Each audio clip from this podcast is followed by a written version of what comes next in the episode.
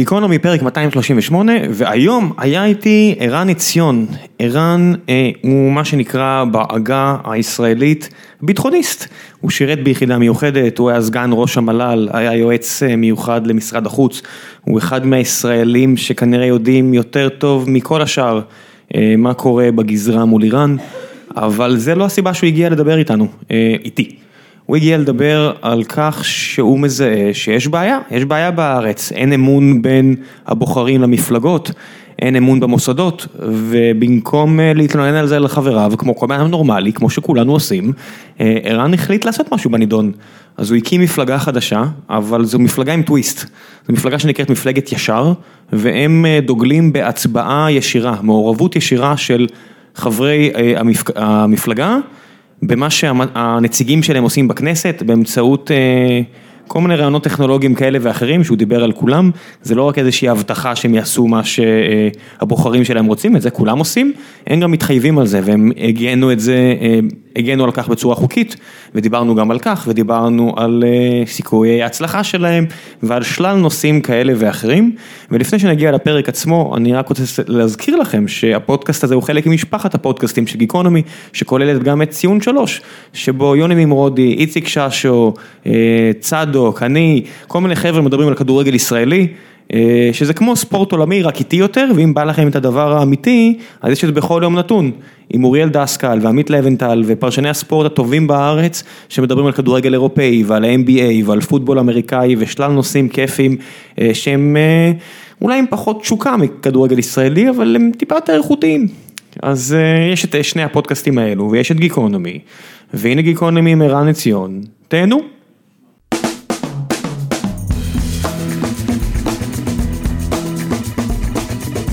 גיקונומי פרק 239 והבוקר נמצא איתי ערן עציון.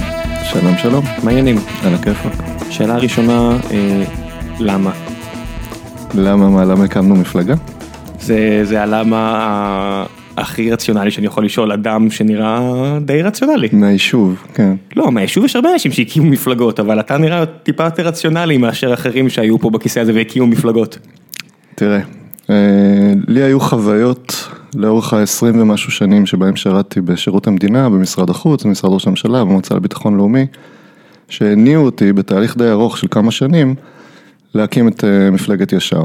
אם אני צריך אה, לנסח את זה בתור, בצורה תמציתית, כיוון שהייתי שם מאוד מאוד קרוב וסמוך לשולחן מקבלי ההחלטות, וכיוון שראיתי מספר אה, משמעותי, כמעט הייתי אומר מדגם מייצג של ראשי ממשלה, משרון, אולמרט, נתניהו וגם קצת אהוד ברק, וראיתי כיצד זה מתנהל, וראיתי את הפער בין, אם תרצה, המצוי לרצוי, או בין מה שמלמדים אותנו בשיעורי אזרחות לבין איך שזה מתנהל בפועל. הפער בין האינטרס הציבורי, כפי שהוא משוקף במחאות חברתיות, או אפילו בקלפי, לבין איך שבסופו של דבר מתקבלות החלטות, הבנתי שיש פה כשל מאוד בסיסי במנגנון הדמוקרטי, ואת הכשל הזה חייבים לתקן, או שנמשיך להידרדר למחוזות מאוד מסוכנים, במסלול שבו למעשה אנחנו כבר נמצאים. אנחנו וגם חלקים אה, גדולים מהעולם, אני לא חושב שהמצאנו פה משהו אה, חדש. נכון מאוד, יש חוט מקשר בין מה שקורה לנו לבין מה שקורה לצורך העניין לטורקים, לאמריקאים, לבריטים ואפילו לאוסטרלים, ליפנים ולדרום קוריאנים. יש... אה, ברזילאים? גם ברזילאים, כן, בהחלט. זה, אם, כי, אם כי ברזיל היא פחות אה, נקרא לזה established democracy, אבל זה כן, כל, כל מי שחי היום בדמוקרטיה, יש אה, חוט מקשר שמחבר בין כולנו, והחוט המקשר הוא כזה, מצד אחד יש עיוותים מאוד מאוד מבניים ומהותיים והיסטוריים ושורשיים במנגנון הייצוג הדמוקרטי, שהיו שם ככל הנראה עשרות אולי אפילו מאות שנים, אבל התופעה החדשה היא שהייתה הרמת מסך גלובלית של התודעה הציבורית כתוצאה מפייסבוק, גוגל, הרשתות החברתיות, מהפכת המידע והמפגש הזה בין העיוותים לבין התודעה מייצר את המפץ הגדול של התקופה. המפץ הגדול הזה של התקופה הוא מפץ של אי אמון.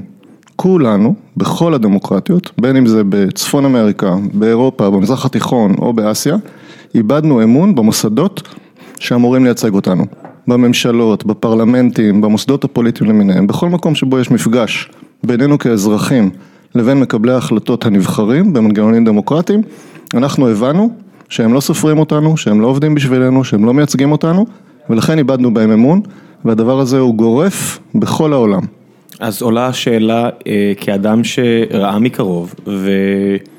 ואני בכוונה הולך על הרחב יותר, כי היית במקומות שאתה יכול לראות רחב יותר, ואני יכול להגיד לך, אה, הייתי מוזמן, אה, או תמיד, יוסי ורדי שהמשקיע שלנו בחברות קודמות, כן, מזמין אותנו אה, לכנס שנקרא DLD במינכן, ומיד אחרי DLD במינכן, אתה רואה את כל החבר'ה המבוססים יותר, או המקושרים יותר, ממשיכים מיד ליעד הבא, אה, שם מעל, בדבוס, ואתה רואה את כל ה... את אריאן אפינגטון, שיושבת פתאום ליד אה, אה, כל האנשים האלה, מטראמפ ו...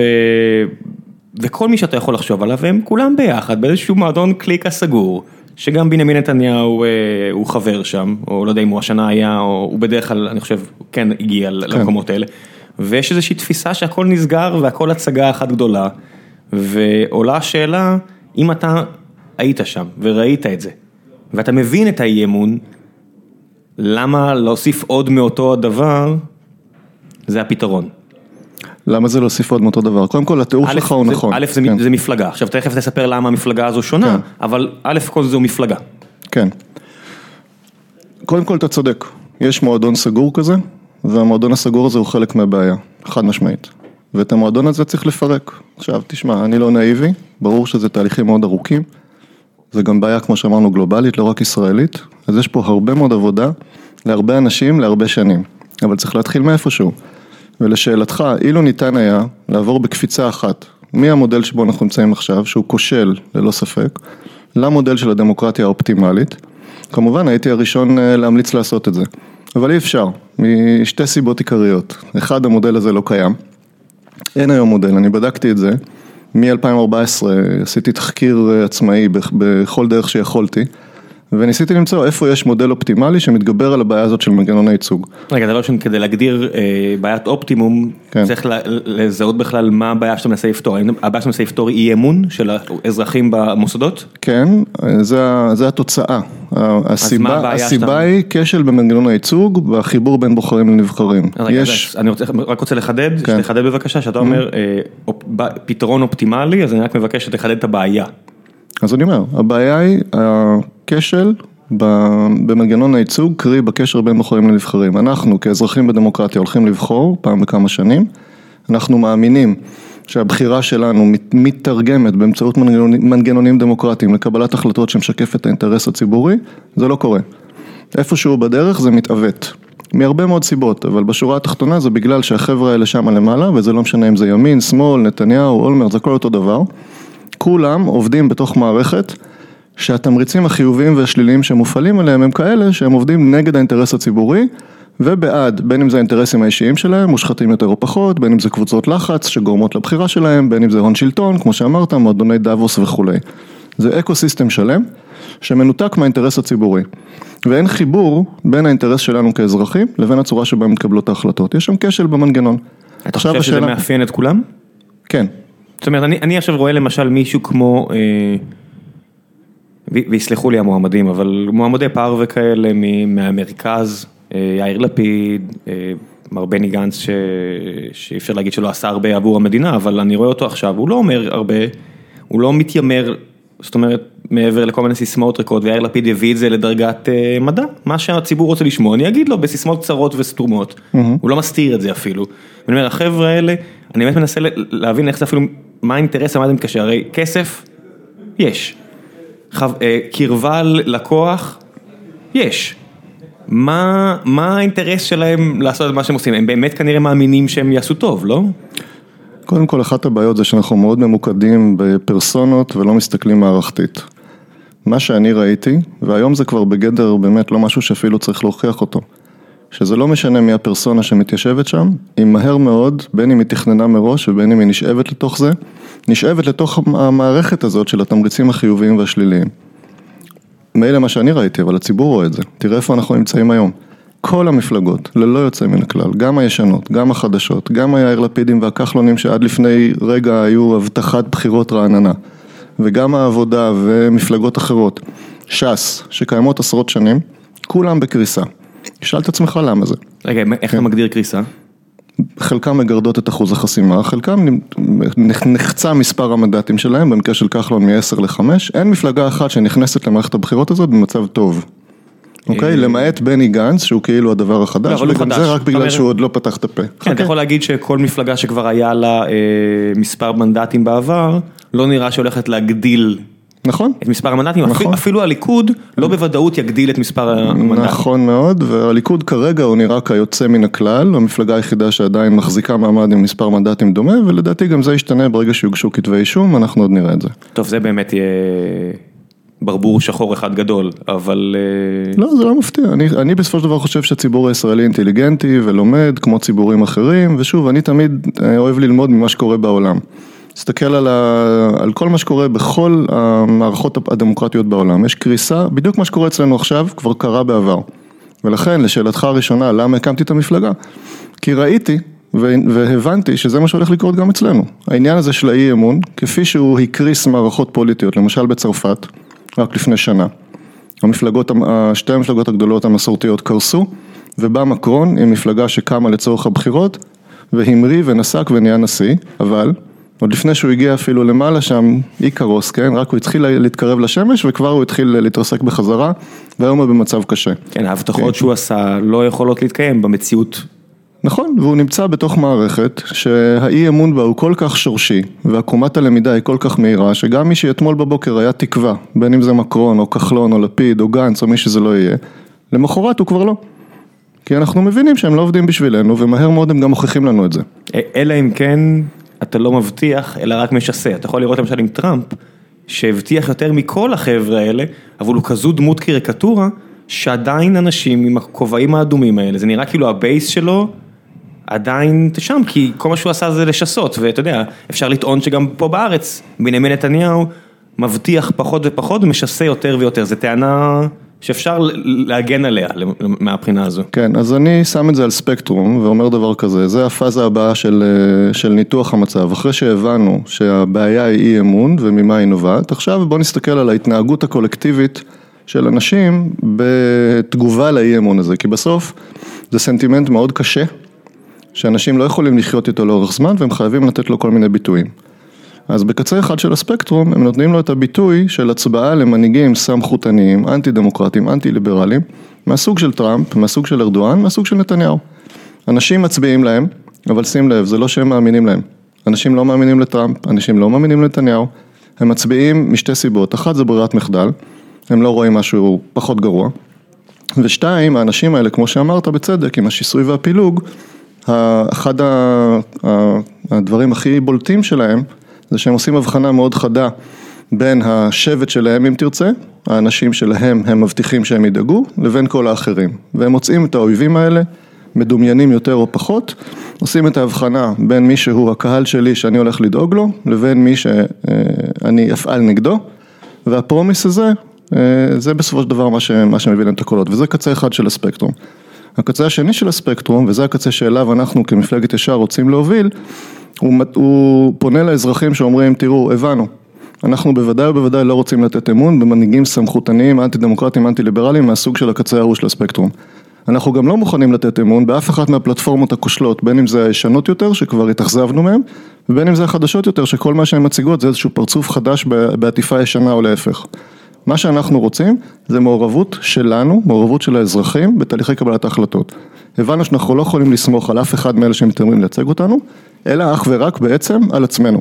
ולכן אנחנו רוצים מנגנון כזה, שאנחנו יכולים להיות בו מעורבים ומשפיעים, לא פעם אחת או פעמיים מקסימום בארבע שנים, אם יש מפלגה שיש לה פריימריז, אלא כל הזמן, לכל אורך ארבע השנים, בכל הנושאים שמעניינים אותנו וחשובים לנו ומעצבים את העתיד שלנו. אז עכשיו ברשותך אני רוצה לתת פה אנלוגיה אה, מעולם שקרוב אליי, אחד מהאנשים שיותר אה, משפיע עליי מהבחינה הזו, זה אחד השותפים פה בחברה, בחור בשם גיל הירש, מאנשי המוצר הטובים בארץ, והוא תמיד, כשאני בא אליו עם איזה, ואל תעלב, עם איזה רעיון חדש ונוצץ, הוא אומר לי, אה, עצור, לך תמצא ותראה לי איפה זה כבר קיים, עם המערכת הקיימת, ואיך אנשים עושים את זה בלי החדש והנוצץ שלך, איך הם עושים האקינג למערכת.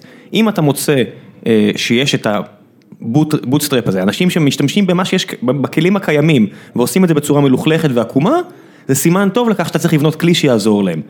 Having said that, אני רואה מה, אני ש... קראתי את הדברים שישר, אה, מפלגת ישר אה, מנסה לעשות, אנחנו תכף נפרט על זה עוד, ואני מסתכל מהצד, אה, דורון ניר שעשה איתי את הפודקאסט פה, הוא חלק מתנועת הליכודניקים החדשים, שתכף מגיע לקו הגמר עם הפרויקט ארוך הטווח שלהם, באמת ארוך טווח, והם באמת עשו בדיוק את הנקודה הזו, הם לקחו את הכלים הקיימים בלי איזושהי טכנולוגיה חדשה או רעיון מוגדר, וניסו לעשות בדיוק מה שאתה אומר, לתת ייצוג, ייצוג ישיר לדעות של האנשים, והסתכלתי מהצד על הדבר הזה בסקרנות, אני מודה. אה, ואחד הדברים שאני אף פעם לא הבנתי זה, איך אתם הולכים לעשות החלטה, כי אני לא רואה פה איזה קול מאוחד, על מה אתם בדיוק מסכימים ביניכם. זאת אומרת, ל-120 אנשים נורא קשה לעשות החלטות. איך עשרות אלפי אנשים הולכים לעשות החלטות, ומהצד זה לא נראה כאילו הם הולכים להצליח. הם בקרוב הולכים להגיע לכאן, אה, עוד לפני הפריימריז, אה, להגן בדיוק על השאלה הזו, אבל אני עכשיו מפנה את השאלה הזו אליך. טוב, אמרת עכשיו כמה וכמה דברים שיצריכו כמה וכמה כן, תשובות. עכשיו אני אסתום את הפה לכמה דקות לפחות. תשובה ראשונה, אה, אתה צודק, השותף שלך צודק לגמרי, תמיד כדאי לראות מה קורה בעולם, והדבר הראשון שאני עשיתי כשהתחלתי את המחקר שלי היה בדיוק את זה, לראות מה קורה בעולם. אז יש המון המון המון עשייה בעולם בתחום הזה של דמוקרטיה ישירה, דמוקרטיה השתתפותית, חיבורים מסוג חדש וחדשני בין אזרחים לבין אה, מוסדות דמוקרטיים, בין בוחרים לבין נבחרים. כל העולם רוגש ורוכש בניסיונות של אנשים כמוני וכמוך למצוא פתרונות לבעיה הזאת, כי כולם רואים את הבעיה. יש כמה וכמה דוגמאות מוצלחות אה, שכבר עובדות. שתיים ששווה לציין, אחת בספרד ואחת באיטליה, שתי מדינות ים תיכוניות שיש קווי דמיון מסוימים בינם לבינינו. גם בספרד וגם באיטליה יש מפלגות שעובדות בדיוק בשיטה שישר מקדמת, אם כי אנחנו שכללנו בהרבה גם את הטכנולוגיה וגם עוד כמה אלמנטים שתכף אני אפרט, אבל באופן בסיסי יש מפלגה בספרד שרצה פעם ראשונה לבחירות לפני שנה וקיבלה 20% מהקולות בפרלמנט. לא זו אף זו, באיטליה יש מפלגה שרצה פעם ראשונה לפני חצי שנה לבחירות וניצחה את הבחירות, הם מפלגת השלטון עם 33 אחוז, הם מנהלים את הממשלה עם עוד מפלגה אחת, שתי המפלגות האלה, גם באיטליה וגם בספרד, עובדות בדיוק בשיטה הזאת, כלומר יש כל הזמן מעורבות מתמידה של הבוחרים שלהם בקבלת ההחלטות שלהם. אז המודל הזה הוא לא איזה אוטופיה, אלא הוא מודל שעובד, זה אחד. עכשיו לגבי הליכודניקים החדשים והמשמעות שלהם. מצד אחד יש לי הערכה לרצון של אנשים טובים, ואני יודע שיש שם אנשים טובים, לעשות שינוי. אבל עם המודל של הליכודניקים החדשים יש בעיות קשות מאוד. בעיה ראשונה, ואין שום דמיון כמובן, מעבר לכוונות לעשות שינוי, אין שום דמיון בינם לבין מה שאנחנו עושים. כן, הדמיון היחידי שאני מזהה זה העובדה שהם אה, מתעדים, או לפחות התכוונו להיות מאוד מעורבים במה שהנציגים שלהם יעשו, זאת אומרת... אבל אין להם שום דרך לעשות את זה. אין להם שום דרך לעשות את זה. אין להם שום דרך לאכוף את זה, כן. אין להם שום דרך, בתוך, בתוך המערכת של הליכוד, מרגע שהם שלחו מישהו לפריימריז, ושוב, זה עובדות. וזה קרה, לא, לא, זה קרה, אנשים שיואב קיש, שהגיע כביכול מתוכם, בדיוק, הפנה להם עורף. נכנס לתוך המערכת, זה בדיוק הדוגמה למה שאמרתי קודם, ברגע שבן אדם, בוא נניח רגע שהוא בן אדם טוב עם כוונות טובות, ואני לא מתייחס ספציפית לקיש, כי אין לי מושג מי הוא ומה הוא, והוא הוכיח דברים קצת אחרים, אבל לא, לא נהיה אישיים. ברגע שבן אדם כזה נכנס לתוך מערכת, הוא מתנהג לפי, ה... לפי הכללים שהם מצופים ממנו בתוך המערכת, והמערכת הליכודית יש לה מערכת ציפיות מסוימת, אז ככה הוא מתנהג. אז הכוונות של הליכודניקים החדשים, בואו רגע ניתן להם את הקרדיט שהן כוונות טובות, אבל מה הם עושים? אחד, הם מחזקים מאוד את הנרטיב הגלוי והסמוי, שבעצם אנחנו כבר לא בדמוקרטיה. אנחנו כבר לא בדמוקרטיה רב מפלגתית, אלא בשיטה חד מפלגתית, one party system. זה הנרטיב שנתניהו והליכוד ותומכיהם, חלקם במודע, חלקם פחות, משווקים. בעצם, המקום היחידי שבו אפשר להשפיע, שבו הפוליטיקה יש לה איזושהי משמעות, זה בתוך מפלגת הליכוד. אז בואו לא ננסה להקים איזה מפלגה אחרת או לייצר איזה כוח נגדי, אלא בואו ניכנס לתוך הכוח הזה, שהוא לכאורה מפלגת השלטון היחידה, לכאורה או לא, ונשחק שם את המשחק. זה מחזק בדיוק את המגמות האנטי דמוקרטיות, זה אחד. שתיים, אין שום סיכוי שהם יצליחו, ולא משנה כמה אנשים יהיו להם, להטות את עמדות הליכוד מהמקום שבו היום רוב נבחרי הליכוד, הרוב המוחץ והרוב המכריע של הבוחרים והנבחרים רוצה. זה שבמקור הם יכולים להצביע על איזושהי חוקת ליכוד שפעם הייתה והייתה נראית אחרת והייתה ליברלית ודמוקרטית, זה לא רלוונטי. הליכוד הלך מרחק עצום מהמקום שבו הוא נמצא ואין שום דרך שמישהו יצליח להחזיר אותו לשם, ואנחנו רואים שזה לא עובד. וזה לא יכול לעבוד. ואחרון, הם גם מבזבזים קולות ואנרגיה ו- וככה חיות פוליטית של אנשים טובים לתוך מערכת רקובה במקום לייצר את האלטרנטיבה. אז הליכודניקים החדשים בעיניי זה ממש מודל לא טוב. לעומת זה, מה שאנחנו עושים, אנחנו פירקנו בעצם את, את הדבר הזה שנקרא מנגנון ייצוג מפלגתי, פירקנו אותו והרכבנו אותו מחדש. בצורה כזאת שמבטיחה שבכל רגע נתון הנבחרים של מפלגת ישר בכנסת מייצגים את הבוחרים. הדבר הזה שקרה בליכוד, שנוצר הפער הבלתי נתפס הזה בין החוקה ובין המצע שפעם היה של הליכוד הליברלי דמוקרטי לבין מה שהם עושים היום, שנוצר לאורך שנים. הדבר הזה אצלנו לא יכול לקרות, וזה עונה לשאלתך, כי אצלנו יש מצד אחד את המנגנון הטכנולוגי ואת התקנון, החוזה המחייב שמבטיח את ההתנהגות של הנבחרים לפי מנגנון קבלת ההחלטות המשותף להם ולבוחרים, וכל זה מתבצע בתוך מסגרת אידיאולוגית מאוד ברורה. שהיא דמוקרטית, ליברלית, פלורליסטית, הומניסטית, תומכת בשוויון, במגילת העצמאות ולא בחוק הלאום, פלוס מצע מאוד מפורט על כל הנושאים הגדולים של הסדר היום, אפשר להרחיב על זה אחר כך. אבל המשמעות היא כזאת, מרגע שאתה התפקדת למפלגת ישר, אתה קיבלת על עצמך לא רק את התקנון ואת מערכת החוקים שהם, שהיא בעצם מערכת קבלת החלטות משותפת, היברידית, בין בוחרים לבין נבחרים, לא מייתרת את הנבחרים, אבל היא נותנת הרבה יותר כוח בהשוואה לכל מפלגה קיימת לבוחרים. בנוסף לזה אתה קיבלת על עצמך גם מסגרת אידיאולוגית, גם מצע וגם תקנון וגם התחייבת שאתה לא חלק משום ניסיון, נוסח הליכודניקים החדשים, להטות את עמדות המפלגה מהמסגרת האידיאולוגית הזאת. יש איך לאכוף דבר כזה? כן, חוקית? אנחנו עבדנו עם עורך דין איתן הברמן, שהוא המומחה מספר אחת בארץ למפלגות, הוא היה יועץ המשפטי של הליכוד עשרות שנים, הוא כתב את החוקה של הליכוד ושל קדימה ושל הבית היהודי, הוא אלוף העולם מה שנקרא במפלגות, בין היתר הוא גם מייצג היום את הליכודניקים החדשים ועוד. סגרנו את כל הפינות, שרק ניתן היה להעלות על הדעת בצורה כזאת שאצלנו, אחד, אתה לא יכול להיכנס לתוך ה system אם אתה אה, פייק או טרול או זהות לא אמיתית. אוקיי, אה, הבטחה להדיח אדם, אה, אה, סוס טרויאני, צ'ק. כן. אבל מהרגע שבן אדם, נניח ואתם עוברים את אחוז החסימה, אה, נכנסים ארבעה אנשים, נניח אתה נכנס, היעד שלנו עשרה, אבל בואו נניח נכנסו ארבעה, כן. ארבעה אנשים נכנסים, אה, מה מחזיק אותם במקומם ומחייב אותם לעמוד במילתם? אז ככה, כמו שכנראה אתה רומז, יש אכן בעיה בחוק הישראלי, אי אפשר לפטר חבר כנסת. אני לא רומז, אני- אני אומר את זה כן. כ... אתה על צודק, השולחן. אתה צודק, לפי החוק הישראלי נכון להיום אי אפשר, זה אחד הדברים שאנחנו נרצה לשנות. אבל אצלנו הם נכנסים, אה, חברי הכנסת המיועדים, נכנסים לתוך כללי משחק מסוימים שהם לוקחים על עצמם בחוזה מחייב שהוא התקנון שלנו. התקנון הזה מחייב אותם לנהוג בדרך מסוימת, וכמו שמישהו אמר לי, אם חלילה יהיה מישהו שיעשה את כל הדרך, יבקש את אמון אה, חברי מפלגת ישר, יתחייב לנהוג לפי הכללים, ואז יתיישב בכיסא וינהג אחרת,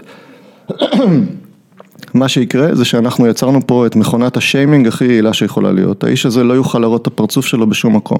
לא בבית שלו, לא במקום העבודה שלו, לא בשום מקום. כל חברי המפלגה וכל מי שהצביע למפלגה הזאת, יעשה לו את המוות, literally, לא נהרוג אותו חס וחלילה, אבל נדאג לזה שהוא לא יוכל להראות את הפרצוף שלו בשום מקום. אפשר לתבוע אדם על על דבר כזה? לצערי לא. אני- טוב, בדקת את זה, לצערי לא, כן. כן. זאת אומרת, אבל אנחנו ננסה לשנות את המצב החוקי. תראה, אני באמת לא מודאג מזה, אני רואה את האנשים שבאים אלינו. לפני יומיים הצטרף אלינו דוקטור יובל קרניאל, הוא ויתר על משרה כרקטור האקדמיה לאומנויות בצלאל, כבר עכשיו הוא ויתר עליה מראש? כן, התפטר מתפקידו והצטרף למפלגת ישר. זה לא נהוג. פשוט ככה, נכון?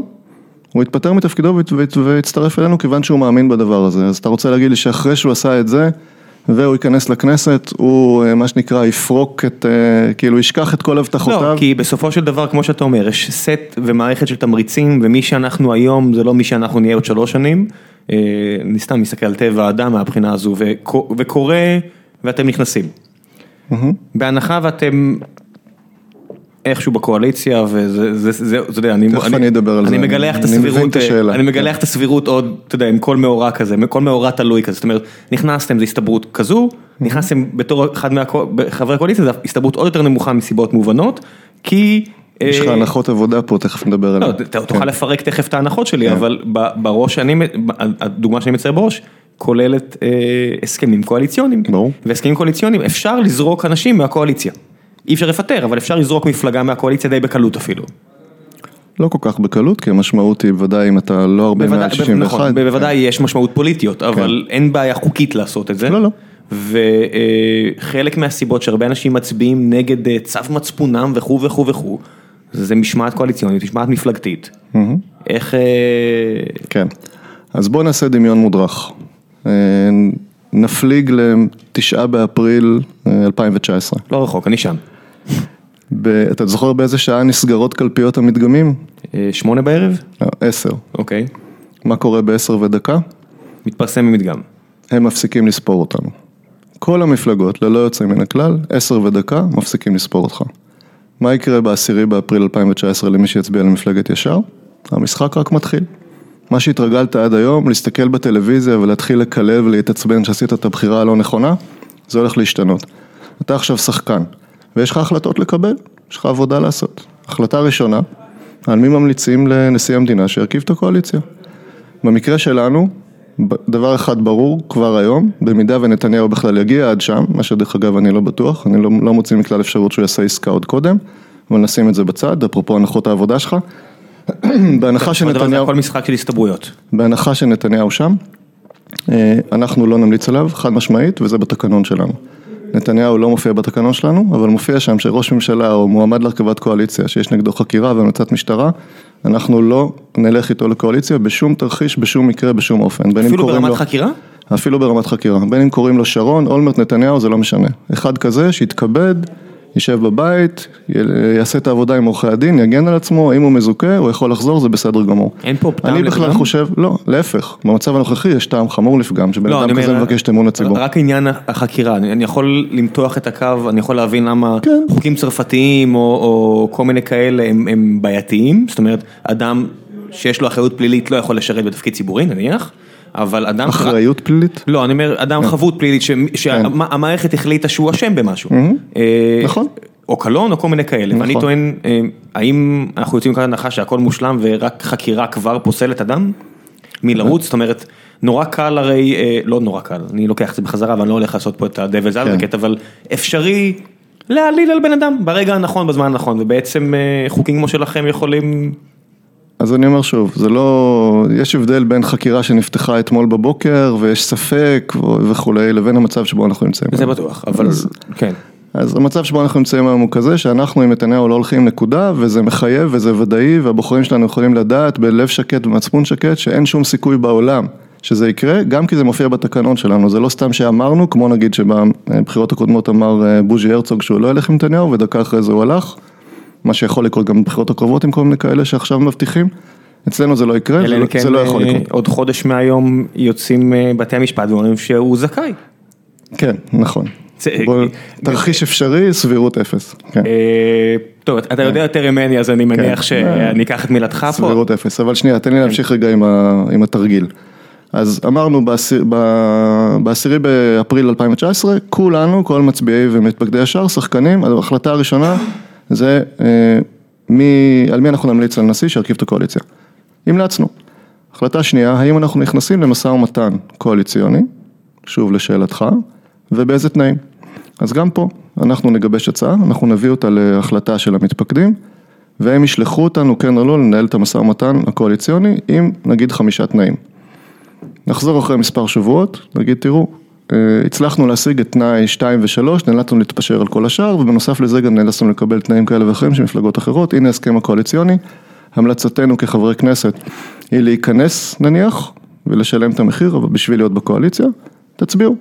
עכשיו לפי התקנון בשביל החלטה כזאת צריך קוורום של 30% מהמתפקדים שהשתתפו בהצבעה ורוב רגיל. נגיד שנכנסנו, ונגיד שאחרי מספר חודשים נוצר מצב כמו שתיארת, כמו שקורה לכל המפלגות, שיש קונפליקט בין עמדותיהם והאג'נדה שלהם לבין המשמעת הקואליציונית. מצב כזה, במקרה שלנו, שוב, הבוחרים שלנו שחקנים כל הזמן, כל הארבע שנים, אנחנו מעלים את זה להצבעה, מציגים את הדילמה במלוא חריפותה. זה המצב, זאת ההצעה, לכאורה לפי עמדותינו היינו צריכים להצביע X, בגלל המשמעת הקואליציונית צריך להצביע Y, אם נצביע Y המשמעות היא שאנחנו עוזבים את הממשלה. אתה מדבר ברבים כל הזמן, אבל בסופו של דבר אה, הכנסת מלאה בפרטים. וזה נשמע כאילו... אני מדבר על הסיעה שלנו בכנסת. אני אומר, הסיעה כן. מורכבת מפרטים בסופו כן, של כן. דבר, זה לא קלמנטינות שנשלחות ומתגלגלות על הכפתור הנכון. לא, אבל זאת סיעה. זה בני אדם חושבים. ודאי. אה, איפה עובר הקו בין מה שמותר לאדם בכנסת, לך, להיבחר, לעומת רצון הבוחרים שלך? זאת אומרת, אה, האם יש לך עדיין אפשרות... איפה שיקול הדעת שלך מתחיל ואיפה שיקול הדעת שלהם נגמר. עוד שנייה אני אענה, רק נגמור את הסיפור. כן. אז במידה ונוצר קונפליקט כזה של אה, בין המשמעת הקואליציונית לבין האג'נדה שלנו, אנחנו מעלים את זה להצבעה כולל אה, הבהרה של כל המשמעויות, ואז לפי התקנון, על הצבעה כזאת, שמשמעותה עזיבת הקואליציה, צריך קוורום של 50% ורוב מיוחס של 70%. ואם במצב כזה יש רוב מסיבי כזה מיוחס של חברי המפלגה, מתפקדי המפלגה, שרוצים לצאת, גם אם רוב חברי הכנסת רוצה להישאר ולהיאחז בכיסא, לא יעזור להם, צריך לצאת. אוקיי? אז זה לשאלתך לגבי המשמעת הקואליציונית. עכשיו לגבי חופש הפעולה של חברי כנסת, בוא נדבר על זה. אני מכיר הרבה מאוד חברי כנסת, אני מדבר עם רבים מהם, יש לי אמפתיה כלפי אה, מצוקתם. חבר כנסת ישראלי נמצא רוב הזמן במצוקה, מכמה סיבות. אחד, הוא מוצף בהצעות חוק חסרות משמעות וחסרות חשיבות, שכולם יודעים שהם כאלה. אתה יודע כמה הצעות חוק עולות בכנסת הישראלית בשנה? מאות. נעשה קצת יותר? אלפים?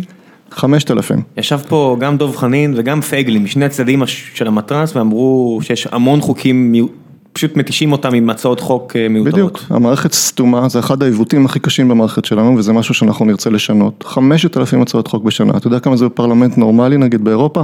עשרות? 200, 150, 300, זה הסדר גודל. שמה אחוזי המעבר?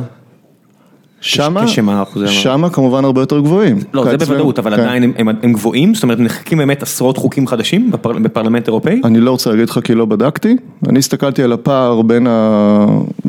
מה שמעסיק את הסיסטם אה, אצלנו ואצלם. ואצלנו זה 5,000 ואצלם זה 200-300 וזה אומר המון. ואני גם רואה את זה שוב, וכל חבר כנסת יספר לך את זה, כמו שאתה אומר, הם אומרים את זה בעצמם. הם מתעסקים רוב הזמן בשטויות. אין להם זמן לעסוק בעיקר, הם מתעסקים בטפל, זה אחד. סיבה עד- שנייה, עד שהם בעצמם מציעים חוק שאתה יודע, מגיע לשער של הארץ או יתד נאמן, כן, רק בשביל אפרופו. שהם יגידו שהם הציעו את החוק הזה. אפרופו מערכת תמריצים, נכון? תמריצים חיוביים ושליליים. אם אתה רוצה להיות קיים, אתה צריך לזרוק כל מיני הצעות חוק זבל כאלה. אז זה אחד.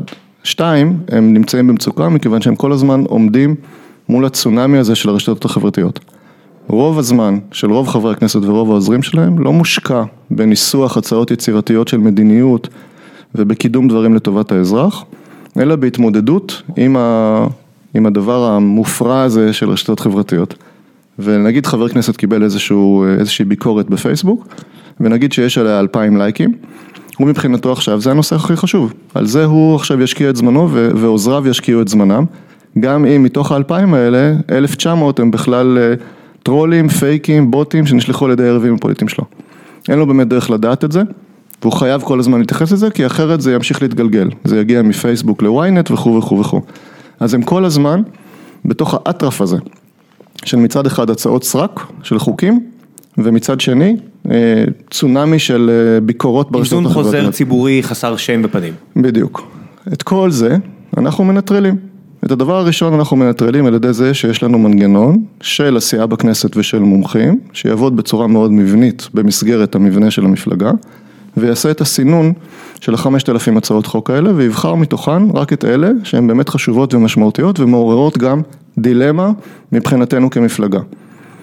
בין אם הן עומדות אה, בסתירה לערכים שלנו, בין אם הן אה, אה, מקדמות ערך אחד אבל סותרות ערך אחר, יש המון, יש מורכבויות בדבר הזה, בסדר? אנחנו נבחר את, את המספר הלא גדול של חוקים, שעליהם נעשה את העבודה של הנגשה והבהרה וניתוח, כולל הבחנה בין עובדות לבין דעות וטיעונים בעד ונגד, את כל זה אנחנו כבר עושים ואפשר לראות את זה באפליקציה שלנו שכבר עובדת. את הדבר הזה אנחנו נעלה ועליו נקיים את הדיון, והדיון הזה מתקיים בסביבה שהיא לצורך העניין, אה, אם אפשר להשתמש במילה הזאת, כמעט סטרילית בהשוואה לסביבה שבה הם חיים היום חברי הכנסת. למה? כי בתוך האפליקציה שלנו אין דבר כזה בוטים ופייקים וטרולים. אנחנו מאמתים את הזהות של כל חבר, והוא חייב להיות בעל זכות בחירה, אזרח ישראלי, אנחנו מוודאים את זה. שתיים, יש לנו קוד אתי מאוד מוקפד לגבי ההתנהלות של השיח, לא יכולים להיות כל מיני ביטויים שמאוד רווחים ברשתות החברתיות, אם דבר כזה קורה, אנחנו פשוט מעיפים את הבן אדם, יש לנו תקנון שנותן לנו את כל הסמכות לעשות את זה. וכל הדיון הוא לא דיון באוויר כזה לצורך החלפת התנצחויות, אלא הוא דיון תכליתי שמכוון לקבלת החלטה בהצבעה. אז יצרנו להם סביבה חדשה שלא קיימת בשום מקום, להם ולנו כבוחרים, שבמסגרתה אנחנו מקבלים החלטות ביחד בצורה הכי אה, עניינית, תוכנית ונקייה שאפשר להעלות על הדעת. אז עולה השאלה שלי הלאה. אני רוצה למתוח את העניין הזה, כי בסופו של דבר, אה, אבל רגע, לא עניתי לך, סליחה, על חופש הפעולה של הנציג כן, הספציפי, אז בוא נדבר על זה. אני אני כן. רוצה לעבור לסמכויות מקצועיות. אז א', אה, יש את כל חופש הפעולה לכל נציג שלנו להעלות את הנושאים שמעניינים אותו ויש לנו כבר אנשים כאלה, הזכרתי כבר את יובל קרניאל, הוא בא עם אג'נדה מאוד חזקה של, אה, עם רקע משפטי ועם רקע של פעילות למען הציבור החילוני. הוא היה ממקימי התנועה לחופש המידע, יחד עם רביב דרוקר וממקימי ישראל חופשית. הוא עורך דין, שותף משרד עורכי דין גדול, והוא מביא את האג'נדה של קידום חוקה, שהיא חלק מהמצע שלנו, של מלחמה בשחיתות, ושל קידום נושאים של חופש המידע וחופש מדת וכולי. אז הוא יוכל לקדם את זה, ויהיה לו את החופש לקדם את זה, מכיוון שהוא פועל בסיסטם שתיארנו. הוא יכול להעלות הצעות חוק שהן לא הצעות סרק, הוא יכול לקבל עליהן את התמיכה של הבוחרים שלו, לא של איזשהו קהל אנונימי בפייסבוק. וכל זה מתנהל בצורה תקנונית כזאת שמאפשרת לנו לגבש סדר יום שהוא באמת כל הזמן מבטיח הלימה בין הרצון של הבוחרים שלנו לבין מה שעושים הנבחרים. לזה צריך להוסיף עוד דבר מאוד חשוב, מי שיכול ליזום הצעות חוק אצלנו זה לא רק חברי הכנסת, אלא גם חברי המפלגה. כל חבר מפלגה יכול להעלות כל נושא שהוא חושב שהוא חשוב להצבעה דרך האפליקציה. כל מה שהוא צריך זה לגייס על זה חמישה אחוז תמיכה מתוך המתפקדים, פלוס אישור של שני מומחים רלוונטיים מהתחום, שההצעה שלו היא הצעה שהיא וייבל, היא לא סתם איזו הצעה הזויה. חבר כנסת לא עובר כזו ויה דלרוזה כדי להעלות חוק. נכון. אז האזרח? אבל, אבל האזרח מקבל פה מסלול מהיר ישר לשולחן הכנסת, תחשוב. יש לנו, יש דוגמה שהמנכ"ל שלנו תמיד נותן, הוא אב לילדים צעירים, 0 עד 3. הוא מאוד מאוד מתרגז על העובדה שהמדינה היום בנתה מערכת כזאת שדופקת את ההורים הצעירים. היא מחייבת אותם לשלם סכומים מטורפים על גנים, שאין שום מערכת אה, שמסדירה את הפעולה שלהם, את ההכשרה של הגננות וכולי, כל ההורים ששומעים אותנו מכירים את זה. יש לי ילד בן חצי שנה, אז אני מכיר את התופעה. יפה, במיוחד בתל אביב וגוש דן עם המחירים המשוגעים וזה. אז מה, מה אתה יכול לעשות היום אם אתה רוצה לשנות את זה? בין כלום, פשוט להתעצבן ולהתעצבן שוב. לבין לנסות ולארגן איזושהי קבוצה מקרית או לא מקרית של הורים ולפתוח איזה פורום בפייסבוק ואז להתחיל אה, לצבור אה, תמיכה ממי שזה לא יהיה ואז אולי לעורר תשומת לב של איזשהו חבר כנסת אלמוני ואז אולי הוא יעשה משהו. במערכת שלנו, הורדת את הילד שלך בגן לפני חצי שעה, אתה יכול דקה אחרי זה לעצור רגע את הרכב בצד להעלות יוזמה לאפליקציה שאומרת, 1, 2, 3, את זה צריך לתקן בכדי שאנחנו נפסיק אה, לסבול מה, מהסיסטם המזעזע הזה שדופק אותנו. אין פה קצת אה, אה, בעייתיות במה שאתה אומר, כי מצד אחד אתה אומר, מדינת ישראל ובית הנבחרים שלה מוצפים בהצעות חוק. מצד שני, אתה מייצר פה כלי mm-hmm. שמאפשר לעם הדעתן בתבל, אתה יודע, העם שנאמר עליו שעל כל חמישה פה יש עשר דעות. אה, אתה מציע להם לעשות אה, הצעת חוק על כל דבר שמפריע להם, יושבים הליברלים במובן הכלכלי, לא יודע מה, אה, פילוסופי בבית, מאזינים, אומרים, אתה כרגע אמרת שאתה לא רוצה חוקים, יש בעיה עם הגנים, שאנשים יתאגדו, אני יודע מה, אתה יודע, כל הפתרונות על סף הליברטריאניזם או ימין כלכלי וכו' וכו'. Mm-hmm. הדרך שאתה מציע נשמעת כמו מתכון בטוח להמון חוקים. לא, המון מכיוון, הצעות חוקים. מכיוון שיש לנו מנגנון שמסדיר את הפעולה של כל הדבר הזה. אמרנו, אתה צריך, אחד, לקבל תמיכה של שני מומחים, שזו הצעה שהיא וייבל. שתיים, לקבל חמישה אחוז תמיכה מהחברים ב, של, במפלגה. עברת את הסף הזה. ההצעה שלך עוברת לניסוח בתוך המנגנון המקצועי של המפלגה. המנגנון הזה מייצר מזה הצעת חוק, שהיא כבר לוקחת בחשבון את כל מה שיש, גם הצעות חוק קיימות, גם הצעות חוק של אחרים, מטייבת את זה, יוצרת משהו שהוא הכי נכון מבחינת האינטרס הציבורי ומבחינת האינטרס של אה, ההורים הצעירים. ואת זה, כן, ואת זה היא, מעביר, היא מעלה להצבעה בתוך האפליקציה. אם זה עובר את הרף של 25% קוורום ורוב רגיל, זה נכנס לסדר היום של חברי הכנסת. עכשיו, יכול להיות שלאורך זמן, זה מצב טוב יחסית, כן? לאורך זמן שולחנם של חברי הכנסת שלנו יהיה עמוס בהצעות חוק מהסוג הזה.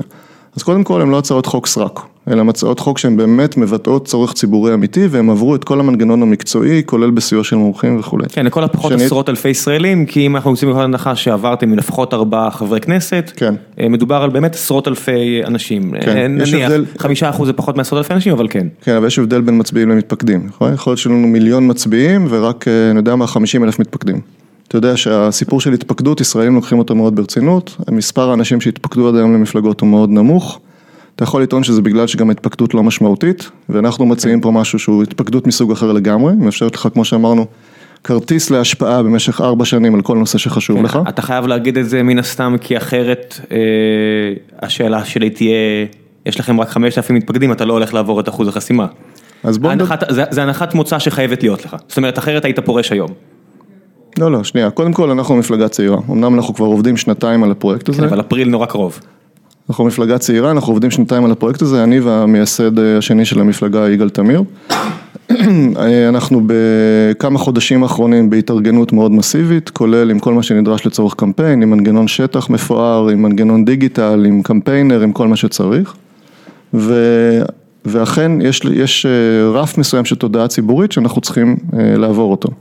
אני יכול להגיד לך שאחד, עשינו סקר מאוד גדול ומאוד מקצועי לפני כמה חודשים, במכון הסקרים איפסוס, חברה בינלאומית גדולה, מי שעשה את הסקר זה אבינועם ברוג, סוקר מאוד ידוע, אחיו של אהוד ברק, מי שמכיר, ושאלנו 30 שאלות, זה היה, היה מרתק, כולל על זהות פוליטית, ימין שמאל, על אמון במפלגות וכולי.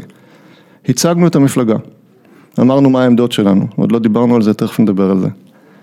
וידאנו שהנסקרים מבינים מה אמרנו, אוקיי? שאלנו שאלות חוזרות כאלה שהם נועדו לוודא שהם באמת מבינים מה זה המפלגה, מה המנגנון שלה, מה העמדות שלה וכולי. שאלנו אותם איפה אתם ממקמים את המפלגה, על ספקטרום פוליטי שבין 1 ל-10, ש-1 זה הכי שמאל, 10 זה הכי ימין ו-5 זה אמצע. הם אמרו אתם במספר 4, אתם מרכז שמאל. ואז שאלנו אוקיי, מה הסיכוי שאתם תצביעו למפלגה הזאת? מתוך המדגם הזה של אלף איש, שהוא מדגם גדול מאוד בהשוואה לכל הסקרים שאתה רואה בתקשורת, 23 אחוז מתוך האלף אמרו שהם יצביעו למפלגה בוודאות או בסבירות גבוהה מאוד. זה מספר שהסוקר אמר שהוא בחיים לא ראה כהיתכנות לרעיון פוליטי חדש. ומתוך ה-23 אחוז האלה, 30 אחוז היו כאלה שהגדירו את עצמם בשאלות קודמות כימניים. כלומר, הפלטפורמה הזאת מאפשרת שינוי של השדה הפוליטי, והיא הפלטפורמה היחידה שיכולה להתיימר ולומר את זה, מכמה וכמה כיוונים. אחד, מעבר מגוש אחד לגוש שני. כי ימניים, דמוקרטיים, ליברליים, שאומרים נמאס לנו מהפלטפורמות האלה שלא מייצגות אותנו ופה יש משהו חדש שמאפשר לנו להשפיע כל הזמן על כל הנושאים שחשובים לנו, גם אם אנחנו לא מזדהים במאה אחוז עם כל העמדות, אבל יש לנו פה יכולת להשפיע, אז אנחנו באים. שתיים, non-voters. יש מספרים מאוד גדולים של ישראלים שלא הולכים להצביע. בבחירות האחרונות כמעט הרוב. לא, לא, לא. בבחירות זה היה 30 אחוז. 30 אחוז שלא הלכו להצביע. היה נכון, בבחירות האחרונות היו 70 אחוז הצבעה. 70 אחוז, כן. שזה אומר ש... עם הפרש מאוד גדול בין יהודים לערבים, הסך הכל היה 70 אחוז שהלכו להצביע, 30 אחוז לא הלכו להצביע, חלקם בחו"ל, לא משנה, זה עדיין מאות רבות של אלפים של ישראלים שלא הלכו להצביע.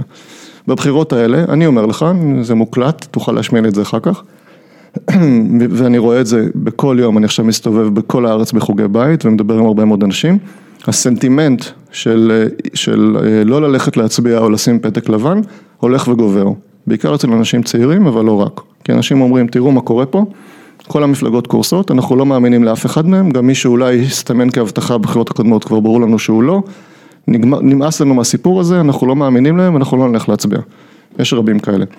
הפלטפורמה שלנו, מהסיבות שכבר דיברנו עליהן, היא הפלטפורמה היחידה שבה בן אדם יכול לדעת שהקול שלו בטוח, שהקול שלו לא הולך לאיבוד במובן הזה שהוא יכול כל הזמן באמת לוודא ולהשפיע על זה שהנבחרים שלו עושים את מה שהוא רוצה. בהנחה אז... שאתה עובר את אחוז החסימה, אחרת, ש... אחרת זה כמובן, הגדרה פר אקסלנס של כל... כמובן, כמובן, תכף נדבר גם על זה, אבל נדבר גם מבחינת המודל. אז אחד, זה מעביר אנשים מימין לשמאל, שתיים, זה מכניס non-voters לתוך המשחק, שלוש, זה מכניס גם ערבים. מאוד מעניין מה שקורה אצל האוכלוסייה הערבית, אני מסתובב שם לא מעט, שבוע שעבר עשינו קבוצת מיקוד באום אל פחם. זה היה אחד הדברים הכי מדהימים שראיתי בחיים. עשינו איתם את המהלך הבא. אחד, שאלנו אותם, זה אנשים 25-35, תושבי אום אל פחם. שאלנו אותם... גברים נשים או רק גברים? רק גברים. אוקיי. שאלנו אותם את הדבר הבא. אחד, מה אתם חושבים על מה שקורה במדינה? נתנו לנו חוות דעת שהייתה די זהה למה שראינו בקבוצות מיקוד שעשינו אצל יהודים במכון של מינה צמח ומנו גבע כמה שבועות לפני כן. שתי התחושות הכי, הכי רווחות כשאתה שואל אותם מה המצב, אחד זה בושה, אנשים חשים בושה למול מה שקורה במערכת הפוליטית הישראלית ולמול הפוליטיקאים וכל הגועל נפש הזה שכולנו חווים אותו באותה צורה. אצלם זה לא יותר קיצוני? הרי מי, מי אפילו הולך לייצג את הערבים? שנייה, אומר... שנייה, שנייה. אחד זה בושה, שתיים, קשה, החיים קשים. הפקקים קשים, הבריאות קשה, החינוך קשה, העבודה קשה, הכל קשה. זה סנטימנט שהוא חוצה יהודים, ערבים, ימין, שמאל, זה מה שכולנו פה מרגישים, וראינו את זה גם אצלם. אחרי זה שאלנו אותם על אמון במפלגות, והאם יש מישהו שמייצג אותם, כמו שאמרת. אז גם אצל היהודים וגם אצל הערבים אין. אצל הערבים כביכול הדיפולט זה המשותפת, הם כבר מזמן איבדו אמון במשותפת, אני מדבר על הסגמנט הזה של האוכלוסייה הערבית הצעירה, המשכילה. משותפת איבדו אמון במשותפת, אני לא יודע מי בכלל רץ שם, נכון, הם גם מתפרקים וזה, כן. אבל הפואנטה היא מבחינת הערבי המשכיל, החילוני, שרוצה להשתלב בחברה הישראלית, אין לו למי להצביע, והם אומרים את זה. ואז תראה את המהלך המרתק שעשינו, אמרנו להם, אוקיי, המפלגות הקיימות לא מייצגות אתכם, בואו תתכננו פלטפורמה, לא נתנו להם שום רמז, לא עשינו שום uh, leading questions או משהו כזה. אמרנו להם, תתכננו אתם את המפלגה ש... שהייתם מצביעים בשבילה. ואחרי עשר דקות הם תכננו את מפלגת ישר, אחד לאחד, זה היה פשוט דבר מדהים. ואז נתנו להם טקסט שהכנו מראש, שמתאר את מפלגת ישר. ואמרנו להם, הנה תראו, מה שאתם רוצים למעשה כבר קיים. תנו לזה ציון מ-1 עד 10. הציון הממוצע היה 9. זה קרה בקבוצת מיקוד באום אל-פחם בשבוע שעבר. עכשיו מה זה אומר מבחינת הערבי מהסוג הזה, שאין לו למי להצביע ושבבחירות הקודמות לא הלך להצביע וסביר להניח שגם בבחירות האלה לא היה הולך להצביע, שאנחנו נכניס לתוך המערכת הפוליטית, לתוך המשחק הפוליטי, שחקנים שלא היו שם מקודם. גם יהודים שלא הלכו להצביע, גם ערבים שלא היו הולכים להצביע, ואנחנו גם הופכים אותם להיות שחקנים אמיתיים, להבדיל מה-13 מנדטים של המשותפת, שאף אחד לא רואה אותם ממטר והם בעצם, הם רק נומינלית בכנסת, הם לא באמת שם. אז אנחנו משנים את השדה גם במובן הזה. במובן נוסף, צעירים. יש לנו מספרים מדהימים של צעירים שמצטרפים אלינו. ראש מטה הנוער שלנו הוא בחור צעיר בן 19 שעזב מכינה קדם צבאית באמצע, למורת רוחם של מנהלי המכינה. אמרו לו, מה, רק התחלת, מה אתה הולך? הוא אומר, תראו, אתם מלמדים אותי הגשמה, ציונות וזה, ישר זה הגשמה וציונות, אני הולך. החזיקו, ניסו להחזיק אותו בכוח, הוא הלך. יש לנו את ראש מטה המתנדבים שלנו, שהוא גם כן בחור צעיר, יוצא מן הכלל, והוא עזב לימודים אקדמיים באמצע. הוא התחיל ללמוד באוניברסיטת תל אביב, עזב ובא לנהל את, מטה המתנדבים שלנו. ויש לנו עוד ועוד כאלה שעזבו סטארט-אפים, שעזבו לימודים, שעזבו כל מיני מסגרות, אנשים צעירים, שהרעיון הזה של ישר, שהם חווים אותו, בין אם זה שהם שומעים בכל מיני אמצעים, ובין אם זה מורידים את האפליקציה ומקבלים מיד את החוויה הזאת, שאני מאוד ממליץ לכל המאזינים שלנו, זה חוויה של העצמה ושל שליטה. לדור שאיבד אמון בפוליטיקה, שכל דבר זה מתנהל לו מעל הראש והוא מבין שזה מעל הראש וזה דופק אותו וזה לא סופר אותו, הם באים אלינו מספרים גדולים וזה משנה את כל השדה הפוליטי. יש לך מספיק זמן? יש לנו מספיק זמן, הקמפיינר שלנו הוא כבר כזה שעשה קמפיינים דומים והגיע למספרים מאוד גדולים של, של אנשים בזמן קצר והוא יודע איך לעשות את זה, אנחנו מפעילים את השיטות הכי מתקדמות שיש ואנחנו מאמינים שכן. מה שאנחנו צריכים בעיקר זה מודעות ציבורית ועל זה אנחנו עובדים. ואני אופטימי, והסקר הזה שלנו הראה כאמור 23 אחוז, היעד שלנו הוא עשרה מנדטים, בשביל זה צריך לא מעט כסף, באמת באמת החסם העיקרי שלנו יותר מאשר זמן זה כסף, ואנחנו עולים עכשיו, הנה אני מבשר את זה פה פעם ראשונה, ממש היום מחר, אנחנו נהיה המפלגה הראשונה בישראל, שמעלה קמפיין למימון המונים, אבל לא רק בתרומות ישירות אלא בערבויות. אני אגיד רגע מילה טכנית למאזינים שלנו. לפי חוק מימון מפלגות יש תקרה מאוד נמוכה לתרומות למפלגה. קודם כל רק אזרחים ישראלים יכולים לתרום ולא תאגידים.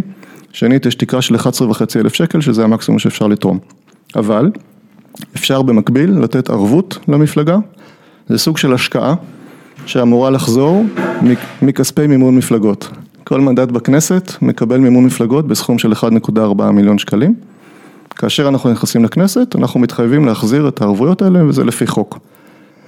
עד עכשיו, בשביל לקבל את הערבויות האלה, אנשים הלכו בעיקר לבעלי הון. כחלון למשל, מי שיודע, הלך לסדר גודל של 10-15 בעלי הון כשהוא הקים את המפלגה שלו, אחד מהם היה אבי גבאי, אבי גבאי נתן לו ערבות של מיליון שקל, ואחרים נתנו סכומים דומים וככה הוא נכנס. מה שאנחנו רוצים לעשות, א', אנחנו מנסים לעשות גם את זה, אוקיי? כי אין ברירה, אנחנו צריכים הרבה כסף ומהר, אבל אנחנו גם פעם ראשונה פונים לציבור ואומרים לו, תראה, נתנו לך פלטפורמה. לגיוס ערבויות בצורה של מימון המונים, היא מאוד נוחה וקלה, היא נקראת פנדיט, אנחנו מעלים את זה ממש היום מחר. כל אחד יכול לתת לנו ערבות, גם בסכומים נמוכים, ואנחנו מתחייבים שהכסף הזה חוזר כשאנחנו נכנסים לכנסת מכס, מכספי מימון מפלגות. פעם ראשונה שמפלגה בישראל עושה את זה. אז עולה עכשיו השאלה, אני, אתה יודע, אני אפילו לא צריך לעלות על זה, זה פשוט עומד פה, אני מסתכל על המספרים, ואם תצליח למה שאתה עושה, זה יהיה... זה יהיה לא פחות מנס, כי אני לא מכיר אה, מפלגה בארץ שאתם כרגע נמצאים על אלפי אנשים, נכון? חמשת אלפים? קשה לי לדעת, בפייס, לא, רגע, רגע, רגע, אני, אני, כן. אני, אני מפריד פה בין באמת אה, מתפקדים למצביעים פוטנציאליים, מתפקדים, אתם אלפים, חמשת אלפים? פחות, פחות, פחות, אנחנו במאות, כן. במאות? כן. איך עושים את הקפיצה הזו ממאות, גם אם זה אנשים מאוד מאוד... אה, אינתוזיאסט, מאוד מאוד נלהבים, ל-90 אלף, שזה ה... אז שוב, תפריד בין מתפקדים למצביעים. אנחנו צריכים אני עושה- 130. אני עושה את ההפקדה, כן. את ההפרדה הזו במפלגה אה, ותיקה, במפלגה אחוז. חדשה, הרבה יותר קשה לעשות את ההפרדה הזו.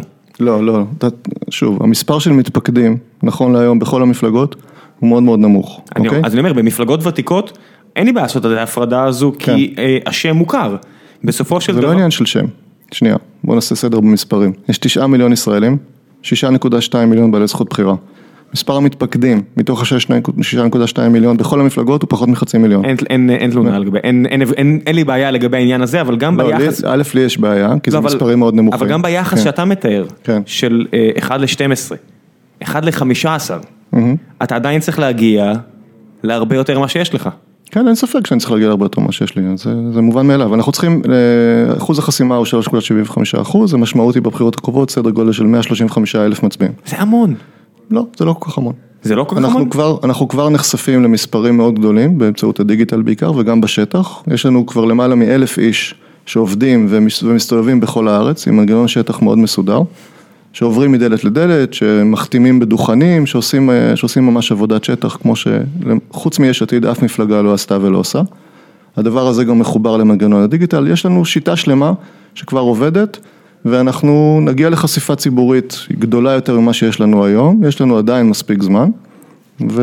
וככה נצליח. שמע, ישב פה אה, נמרוד דוויק, דוויק?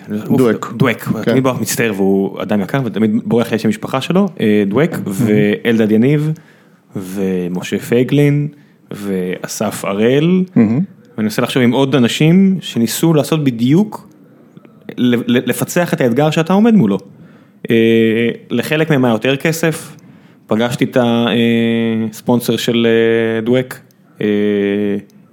עדיין הרבה כסף, יצא לי, יצא לי לפגוש אותו בקונסטלציה אחרת, אז היה לו את החשיפה להון, הם עברו דלת לדלת, הם השפיעו על אנשים, אבל ה- אלדד יניב עשה את זה בדרך אחרת, הוא פשוט אה, עשה הרבה רעש, המון המון המון המון רעש, אה, הייתי לידו אפילו חלק מהתקופה הזו והוא לא ויתר והוא עדיין לא מוותר, ולא רק שהם לא הצליחו, וגם אסף הראל אני מכניס אותו לרשימה הזו, בן אדם מאוד אידיאליסט, ישב פה גם ביחסית מעט מאוד זמן, משה פייגלין, אה, לא רק שהם לא הצליחו, הם אפילו לא היו קרובים. אני לא לגמרי מבין למה אתה מתייחס בהקשר של אה, נמרוד דואק. שהוא אה, בסופו של דבר ניסה לעשות, אה, הקמפיין של V15, אם על זה אתה מדבר, היה קמפיין כן. מאוד מוצלח, שגם הגיע להרבה מאוד אנשים וגם הזיז בסדר גודל של ארבעה מנדטים מצד לצד. זה, זה בעיניי דוגמה להצלחה, זה שבסופו של דבר נתניהו נשאר בשלטון, שים בצד, אבל מבחינת... זה, ה- זה המטרה שהם הגדירו. אני, אתה יודע, אני מאמין מאוד ב- בהגשמת מטרות לא, המטרה- מוגדרות. ש... טוב, אני לא מייצג אותו פה, אבל המטרה שהם הגדירו, כמו שאני מבין, זה להניע אנשים לקלפי ולהזיז אנשים מצד לצד, ובזה הם הצליחו. אז אוקיי. בעיניי זה, דוג... דוגמה מוצלחת. אה, הדוג... הדוגמאות האחרות שהבאת, אני לא בדיוק יודע מה להגיד, כי אני חושב שבעיניי הן יותר שונות. מדומות למה שאנחנו עושים. אף אחד מהם לא הביא מודל חדש לבוחר הישראלי, כפי שאנחנו מביאים. אף אחד מהם לא הייתה לו את הטכנולוגיה, את השילוב הזה של טכנולוגיה, אידיאולוגיה ואנשים שאנחנו מביאים. לא את זה ולא קרוב לזה. מה שהם בעצם אה, הציעו לציבור זה את עצמם, פרסונה מסוימת, שכמו שאתה אומר עושה רעש יותר או פחות, והיא בעצם זה ה selling point. אנחנו מביאים משהו אחר לגמרי, אנחנו מביאים מודל חדש, שכבר עובד בעולם, שיש לו גם את הבסיס התיאורטי וגם את הבסיס הטכנולוגי וגם את הבסיס האידיאולוגי וגם את הבסיס האנושי, ואנחנו מאוד מאמינים שהדבר הזה יכול וצריך להצליח. אז עוד שתי שאלות ונעבור לשאלות מהקהל, כי יש לא מעט ואני רוצה לתת במה לאנשים אה, לשאול. אה, אז שאלה ראשונה אה, שאני חייב לשאול היא, יש את ההתלהבות הראשונית. זאת אומרת, גם במספר מועט, אנשים אומרים, אני רוצה להיות מעורב וכו' וכו' וכו', ואז החיים עצמם. ואז קורה שגם אם אתה אדם, אזרח מעורב ואכפתי, קשה לך מאוד לעקוב אחרי מה שקורה, ומגיע מצב שבו אה, תשאל אותי א' או ב', ואני אגיד לך, האמת היא, אני לא יודע. אני לא יודע, יש לי ביום ממוצע חצי שעה, שעה פנויה, זה באמת המספר. לא תמיד אני אבחר אה, להתעדכן באקטואליה או לנבור בהצעות חוק, כי גם, גם אם זה היה העבודה שלי, ואני מכיר כמה חברי כנסת, זה לא קל. זה לא קל לרדת לעומקם של דברים. אתה מצפה פה מהציבור ללא מעט. אז ככה. זה שאלה אחת. אני אשאל שאלה שנייה אחרי שתענה על זו. אז ככה, ראשית, אין לנו שום ציפייה שאנשים יעבדו בזה. כאשר הבן אדם נכנס ומתפקד, הוא גם אומר לנו מה מעניין אותו. יותר מעניין אותו חינוך, או בריאות, או ביטחון, או מה שזה לא יהיה. והאפליקציה בנויה ככה שהיא מציפה אליו רק את אותם נושאים שבאמת מעניינים אותו. גם כמובן עליהם הוא לא חייב להתייחס, אבל יש יותר סבירות שאם זה מעניין אותו הוא יתייחס. שנית, דן אריאלי, שהוא אחד האנשים שהתייעצנו איתם בתהליך של הפיתוח, והוא תומך בנו והוציא סרטון מאוד יפה שזמין בפייסבוק שלנו, שמראה, שמסביר מאוד יפה בדרכו הציורית למה המודל שלנו הוא המודל הנכון והעתיד וההווה של הפוליטיקה. מה שהוא אומר, וכהנמן ואחרים מתחום הפסיכולוגיה ההתנהגותית, זה שיש הבדל מאוד מהותי בצורה שבה אנשים פועלים, ואלה מחקרים, אוקיי, שזכו בפרס נובל. יש הבדל מאוד משמעותי. כהנמן, לא, לא אריאלי. יש... ניתן את הכבוד כן, ל... כן, אמרתי כהנמן. כן, כן. יש הבדל מאוד משמעותי בין אנשים, בין החלטות שאנשים מקבלים, אה, בנושאים שהם יודעים שמשפיעים על החיים שלהם, לבין כל מיני הצבעות שהם עושים בפייסבוק או בתוכניות ריאליטי או מה שזה לא יהיה. כאשר האדם יודע שההחלטה שהוא עומד לקבל היא החלטה משמעותית שתשפיע על חייו, הוא מתייחס אליה מאוד מאוד ברצינות. אמרת בצדק, כולנו נמצאים בפלטפורמות החברתיות למיניהן, הדיגיטליות, הרבה שעות כל יום. בן אדם סביר לחלוטין והגיוני שהוא ישקיע איזשהו, איזושהי כמות של זמן, נגיד חצי שעה, שעה, לא בכל יום, פעם, פעמיים בשבוע, בכדי להתעמק בנושא שחשוב לו, ושהוא יודע שלהצבעה שלו ולהחלטה שלו על גביו יש משמעות, לנהל שיח אינטליגנטי בסביבה שאותה תיארנו, שהוא שיח מהותי, מוכוון תוצאות, בלי השתתפות של פייקים, בהשתתפות של מומחים, עם טיעוני בעד ונגד וכולי, לגבש את עמדתו ולהצביע.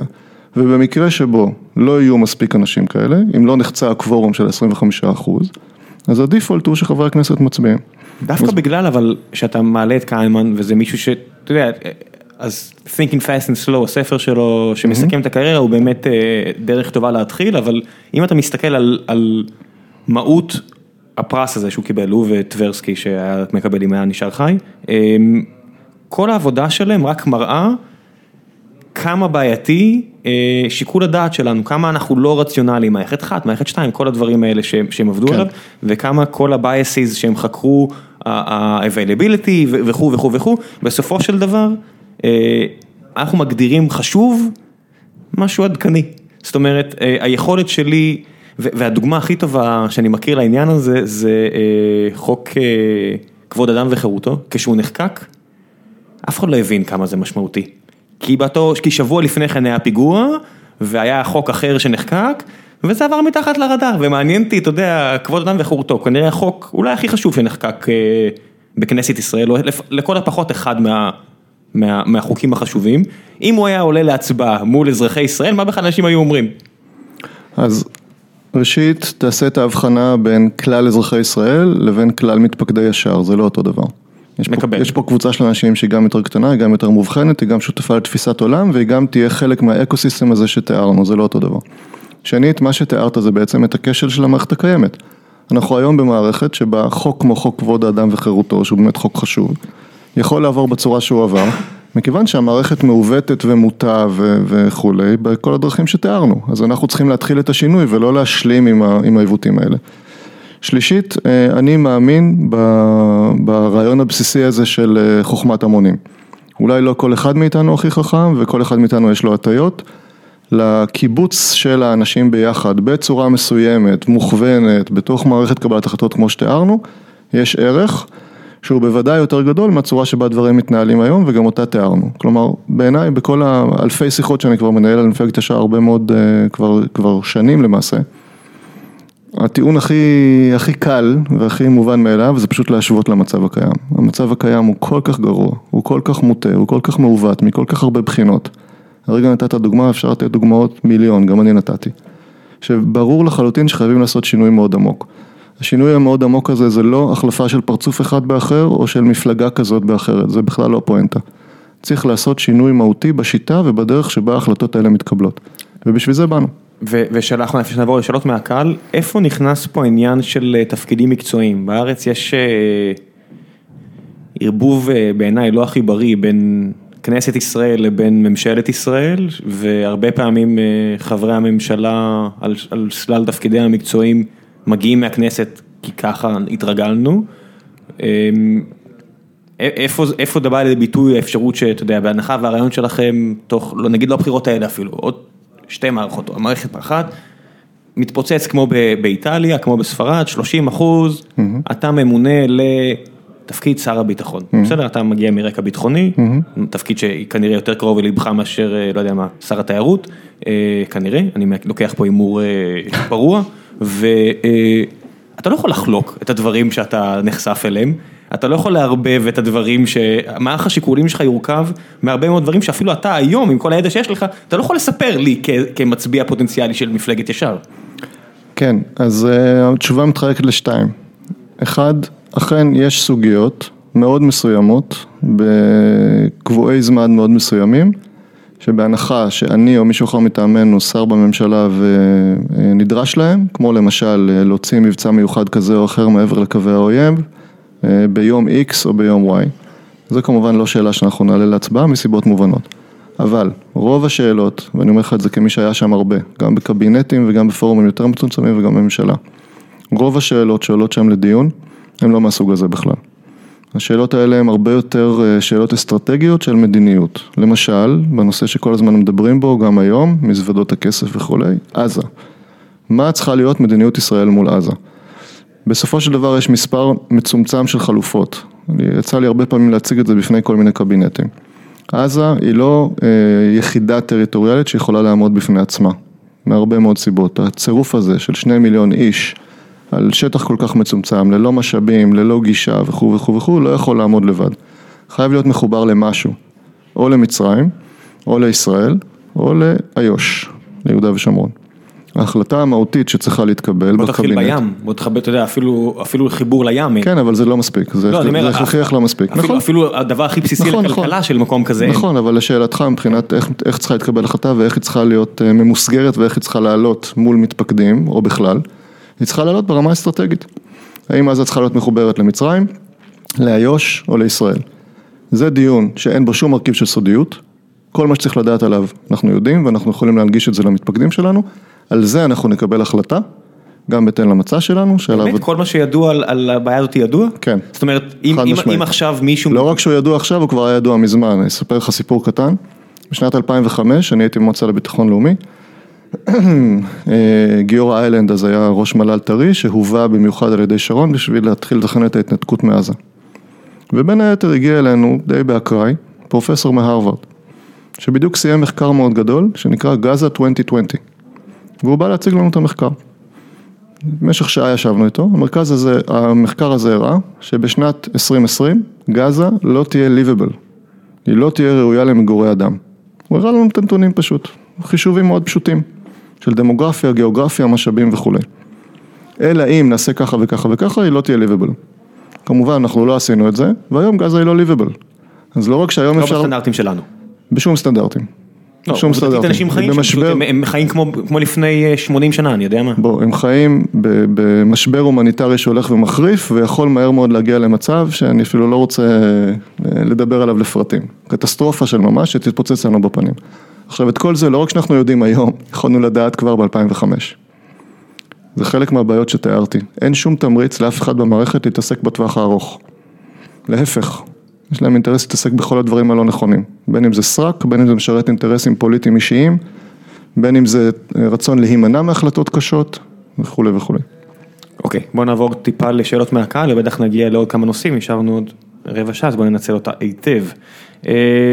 שחר דמרי שואל, הייתה פעם קצת כדורגל בישראל באחת הליגות הנמוכות שנתנה לאוהדים שלה לבחור את ההרכב בכל שבוע, הרעיון גבה כשגילו שהאוהדים של קבוצות יריבות התחילו להצביע גם כן ובחרו הרכבים לא אופטימליים במרכאות. איך אפשר למנוע דבר דומה או שהם בכלל לא רואים את זה כבעיה, אז רמזת על זה, אולי טיפה תרחיב. כן, שאלה יפה, לא הכרתי את ה experiment הזה. אוהדי כדורגל אפילו יותר קטנוניים מפוליטיקאים. אז ככה, ראשית, בכדי להיות חלק מהמשחק במגרש שלנו, במגרש הכדורגל שלנו, אתה חייב להתפקד למפלגה. התפקדות למפלגה היא אקט משמעותי, כמו שאמרנו, ישראלים לוקחים אותו מאוד ברצינות. אמנם אנחנו מאוד מאוד הורדנו את החסמים, אבל הוא אקט משמעותי. למשל, להתפקד ליותר ממפלגה אחת זה עבירה פלילית. התפקדות משמעותה, שאתה מצטלם באמצעות האפליקציה, אני ממליץ לכולם להוריד את זה, אפליקציית מפלגת ישר, התפקדות. אתה מצלם את עצמך ביחד עם תעודת הזהות שלך, ואנחנו מצליבים את הנתונים מול פנקס הבוחרים, אנחנו מפלגה רשומה, ואנחנו מוודאים שאתה בן אדם אמיתי ושאתה פנקס הבוחרים. כלומר, אחד, העימות זהות הוא מלא. שתיים, כאשר אתה עושה את האקט הזה, אתה גם מתחייב לשורה של דברים, כמו שאמרתי קודם. גם לתקנון שלנו, גם למצע שלנו, גם לזה שאתה לא חלק משום ניסיון להטות את עמדות המפלגה. אתה חותם על מגילת העצמאות, קרי אתה שייך למחנה מגילת העצמאות ולא מחנה חוק הלאום, אתה אומר שאתה דמוקרט, פלורליסט, שוויוני וכולי. כלומר, אנחנו מוודאים את זהותך, אנחנו מוודאים את תפיסת עולמך, ואז אתה יכול להיות חלק מהמשחק. אם אתה מנסה לרמות, יש ישראלים שאולי יעלו בדעתם לעשות את זה, ולמשל אתה מנסה לקדם איזושהי עמדה גזענית, פשיסטית, שחורגת מהמצע האידיאולוגית שלנו, הדבר הזה בכלל לא עולה להצבעה. תיארנו קודם את המנגנון, אתה צריך לצבור חמישה אחוז, צריך להעלות את ההצעה שלך, זה נפסל כבר ב-0 נקודה משהו אחוז, כי זה חורג מהאידיאולוגיה שלנו. ואתם מעיפים את הבן אדם מהמפלגה ונגמר נכון, הסיפור. נכון. אוקיי, אמ, יניר... בקיצור, אה, אצלנו תמיד תהיה הנבחרת היותר טובה. יניר אה, מרמור שואל, אה, כיצד אתה מסביר וכיצד אתה מתכוון להתכונ- להתמודד עם ירידת הערך אה, שיש לביטחוניסטים בפוליטיקה הישראלית ביחס לאוכלוסיות אחרות, אנשי תקשורת למשל, בעבר היו הרבה יותר רבי אלופים, אלופים, תתי אלופים וכו' וכו', אה, או אנשים שהגיעו ממערכת הביטחון, אה, האמת שאתה לא מגיע כל כך על הטיקט של הביטחוניסט, אבל אה, זה עברך. קודם כל, אה, קורים דברים מעניינים בהקשר הזה בציבור הישראלי. אתה צודק שנגיד עד הבחירות האחרונות נראה היה שיש פיחות מעודם של הביטחוניסטים, בבחירות האלה לכאורה אולי זה קצת שונה, עוד טיפה מוקדם לקבוע. כולם רודפים אחרי רבי אלופים. בדיוק, אבל עוד מוקדם לקבוע. אה, אני בגדול חושב שזה טוב שיש ירידת ערך של ביטחוניסטים. אנחנו ראינו שרוב הביטחוניסטים שנכנסו למערכת נכשלו. אני לא נגדם, אני חושב שהם אנשים טובים, אבל חייב להיות איזשהו מיקס, וזה מה שאנחנו מנסים לייצר. יש אצלנו גם אנשים עם רקע ביטחוני, כמוני וכמו אחרים, אבל יש יותר אנשים שהם לא כאלה, אלא עם רקע חברתי, עסקי אה, ואחר. אני גם לא נגד אה, אנשי תקשורת מסוג מסוים, אנשים רציניים שנכנסים לתוך המערכת, יש דוגמאות אה, לא רעות אני חושב של אנשי תקשורת שהפכו לפוליטיקאים, אבל אני חושב שהדבר הכי חשוב להדגיש במקרה של מפלגת ישר, שלהבדיל מהרבה מאוד מפלגות אחרות, ישנות וחדשות, אנחנו לא פלטפורמה שבנויה על פרסונה או על איזה כוכב. אצלנו זה נבחרת של אנשים, נבחרת מגוונת, וזה בכוונה כך. לעולם לא יהיה אצלנו מצב שבו יש בן אדם אחד, בין אם קוראים לו לפיד, כחלון, גנץ, לא משנה, גבאי, שמנסה להשליט אה, את רצונו, בדרך לא דמוקרטית, על אה, המתפקדים. זה לא יכול לקרות מבחינה מבנית. כל כמה זמן יש הצבעה על הרכב הנבחרת? בעיקרון פריימריז לפני כל מערכת בחירות. זאת אומרת, אתה כבר בבחירות הבאות יכול להיות, מודח, למרות שאתה הקמת את המפלגה? חד משמעית. לא שריינת לעצמך עד לא. 2027 כמו לפיד? לא. הבנתי. חבל, תראה, לפיד תראה איזה כיף לו, הוא לא צריך לדאוג. אה, מיכאל סימן טוב שואל אה, מה יקרה אם תלכו לקואליציה, אז דיברנו על זה קצת גם בפרק. אה, בואו נראה. אה, נתן ליפשיץ, אה, הרבה גברים שואלים שאלות, אולי זה... איפה אתן? איפה אתן? בואו. שאלה ממש טובה. אה, נשמע שאולי יש לך מה לחפש במפלגת זהות, נראה לי שאתה לא תסכים על רוב הדברים עם אה, משה. בוא נדבר רגע- אני אקח הימור פרוע ואני אגיד שאתם מאוד שונים. נכון, בואו נדבר רגע באמת על העמדות שלנו, כי לא מספיק דיברנו על זה. כן, אז בוא תן, אבל תנסה להזדרז כי יש פה הרבה שאלות שאני רוצה שתענה עליהן, אז קח אה, דקה אוקיי. להפריע. סבבה. אז יש ארבע מכלולים שהם אלה שקובעים את חיינו. הראשון הוא כלכלי-חברתי, ופה אנחנו באים עם אה, אג'נדה שהיא חפה מאידיאולוגיות, והיא חפה מנאמנויות או מכל מיני מטענים שליליים שכל מיני מפלגות אחרות באות איתם. אנחנו לא מחויבים לשום קבוצת אינטרס או קבוצת כוח, אנחנו לא מחויבים לאידיאולוגיה סוציאל דמוקרטית או ניאו-ליברלית או ליבר- ליברטריאנית או מה שזה לא יהיה. אנחנו באים מתוך גישה הוגנת, פרגמטית, שמחפשת לעשות שינויים בסדר הקיים לטובת האזרח. בין אם זה במערכת הבנקאות, מערכת האנרגיה, יוקר המחיה, הדיור, אנחנו כלואים פה במבני כוח שהם תוצאה של העיוותים הפוליטיים שדיברנו עליהם, ואת כל זה אנחנו באים לשבור, כי אנחנו באים טאבולה ראסה ללא המחויבויות הסקטוריאליות ואחרות שיש לאחרים. זה כלכלה חברה. אתה תסרב לגבי- לכסף ש- שיביא יותר חוטים? חד משמעית. חד משמעית, ויותר מזה אני אגיד לך, אם אתה טייקון שמחפש אה, לעשות שופינג ולקנות חבר כנסת, אתה יכול לעבור אצל הרבה מפלגות, אצלנו אתה אפילו לא, לא תטרח לבזבז שנייה. אי אפשר לקנות פה, צריך להתחבר אליך. בדיוק. אני לא, זה גם לא יעזור. 11,000 שקל. זה גם לא יעזור אם תתחבר, כי בסופו של דבר המנגנון הוא כזה שהמתפקדים קובעים, ולכן אין טעם לקנות חבר כנסת. זה מנגנון לשחרור משחיתות, זה מאוד liberating. אז זה חברה כלכלה. לגבי הסכסוך הישראלי-פלסטיני, בניגוד לאחרים, אנחנו לא בורחים מהדבר הזה, אנחנו רואים שזה דבר סופר חשוב. הקו שעובר בין אלה שהם מתיימרים לנהל את הסכסוך ולשמר את הסטטוס קוו המדומה, לבין אלה שחותרים לפתרון, אנחנו חד משמעית בצד שחותר לפתרון, ואנחנו גם מציעים מתווה מפורט של הסדר אזורי, איך לעשות את זה. לגבי דמוקרטיה ושלטון החוק, תדמיינו, אה, מאזינות ומאזינים, את כל מה שהממשלה הזאת עושה כנגד הדמוקרטיה ושלטון החוק, עכשיו תחשבו את ההפך, זה מה שאנחנו. אנחנו בעד חיזוק שומרי הסף, חיזוק בג"ץ, חיזוק מעמדם של אה, עובדי הציבור והממלכתיים והלא פוליטיים. חוק היועמ"שים למשל, זו דוגמה קלאסית לחוק אה, איום ונורא שחייבים לזרוק מהחלון. חוק הלאום נוגד השוויון, כן, יש לי הרגשה שבבחירות הקרובות בסבירות לא מבוטלת החוק הזה ישונה ולא לכיוון אולי שאתה רוצה אותו. לא, יש לך עוד פעם הנחות מסוימות על הבחירות המתקרבות שאני לחלוטין לא שותף להן. מה זה הנחות? אני אני חושב, אתה אפילו לא חושב כן. שזה זה זה המצב הסביר? לא. מעניין, אוקיי. כן. אה, ואחרון דת ומדינה, אה, פה יש שוב עיוות מאוד מהותי של רצון הבוחר, רוב הישראלים כששואלים אותם מה הם רוצים, הם רוצים הרבה יותר חופש מדת, הם רוצים תחבורה ציבורית בשבת, הם רוצים נישואים אזרחיים, הם רוצים הכרה בזרמים, רוצים את כל הדברים האלה וכמובן לא הדרת גם נשים. חופש לדת, יש הרבה מאוד ישראלים שמשתוקקים לחופש לדת. בסדר גמור, רפורמ- רפורמים וכו'. אמרתי הכרה בזרמים. כן, כן. אה, חד משמעית, זה מה שהציבור רוצה, הוא לא מקבל את זה, העמדות של מפלגת ישר הם מה שהציבור רוצה במובן הזה. אה, בוא, נראה פה עוד כמה שאלות כן. שייתנו לך אפשרות אה, אולי, אה, בוא נראה. אה, ניר יריב שואל, איך אתה הולך למנוע, והוא נתן הקדמה, אני רק מסנטז טיפה את ההקדמה, עניין הפייק ניוז, בסופו של דבר הרבה מהמידע אה, שאנשים נחשפים אליו, הוא לא אמיתי. אה, איך אתה הולך למנוע את זה שההחלטות שהתבצעו על ידי האנשים שלך, המתפקדים, אה, יהיו אה, מבוססות על מידע לא אמיתי? ואני אשאל אה, רק שאלה טכנית, אה, הכמות של אנשים שמצביעה סגורה לפני הבחירות? זאת אומרת, אם אני, אם אני מתפקד לישר אחרי הבחירות, אז אני, אוכל, אני עדיין יכול להצביע? יש תקופת הכשרה של תשעה חודשים אחרי הבחירות בשביל שלא יהיו טרמפיסטים. אבל אחרי, תש- במידה ואתם עכשיו מקבלים אה, אה, ארבעה מנדטים, אני הייתי מצפה שמיד יהיו 50 אלף מתפקדים. אז אני אומר, הם יכולים להתפקד, אבל הם לא יוכלו להצביע ולהשפיע במשך תשעה חודשים.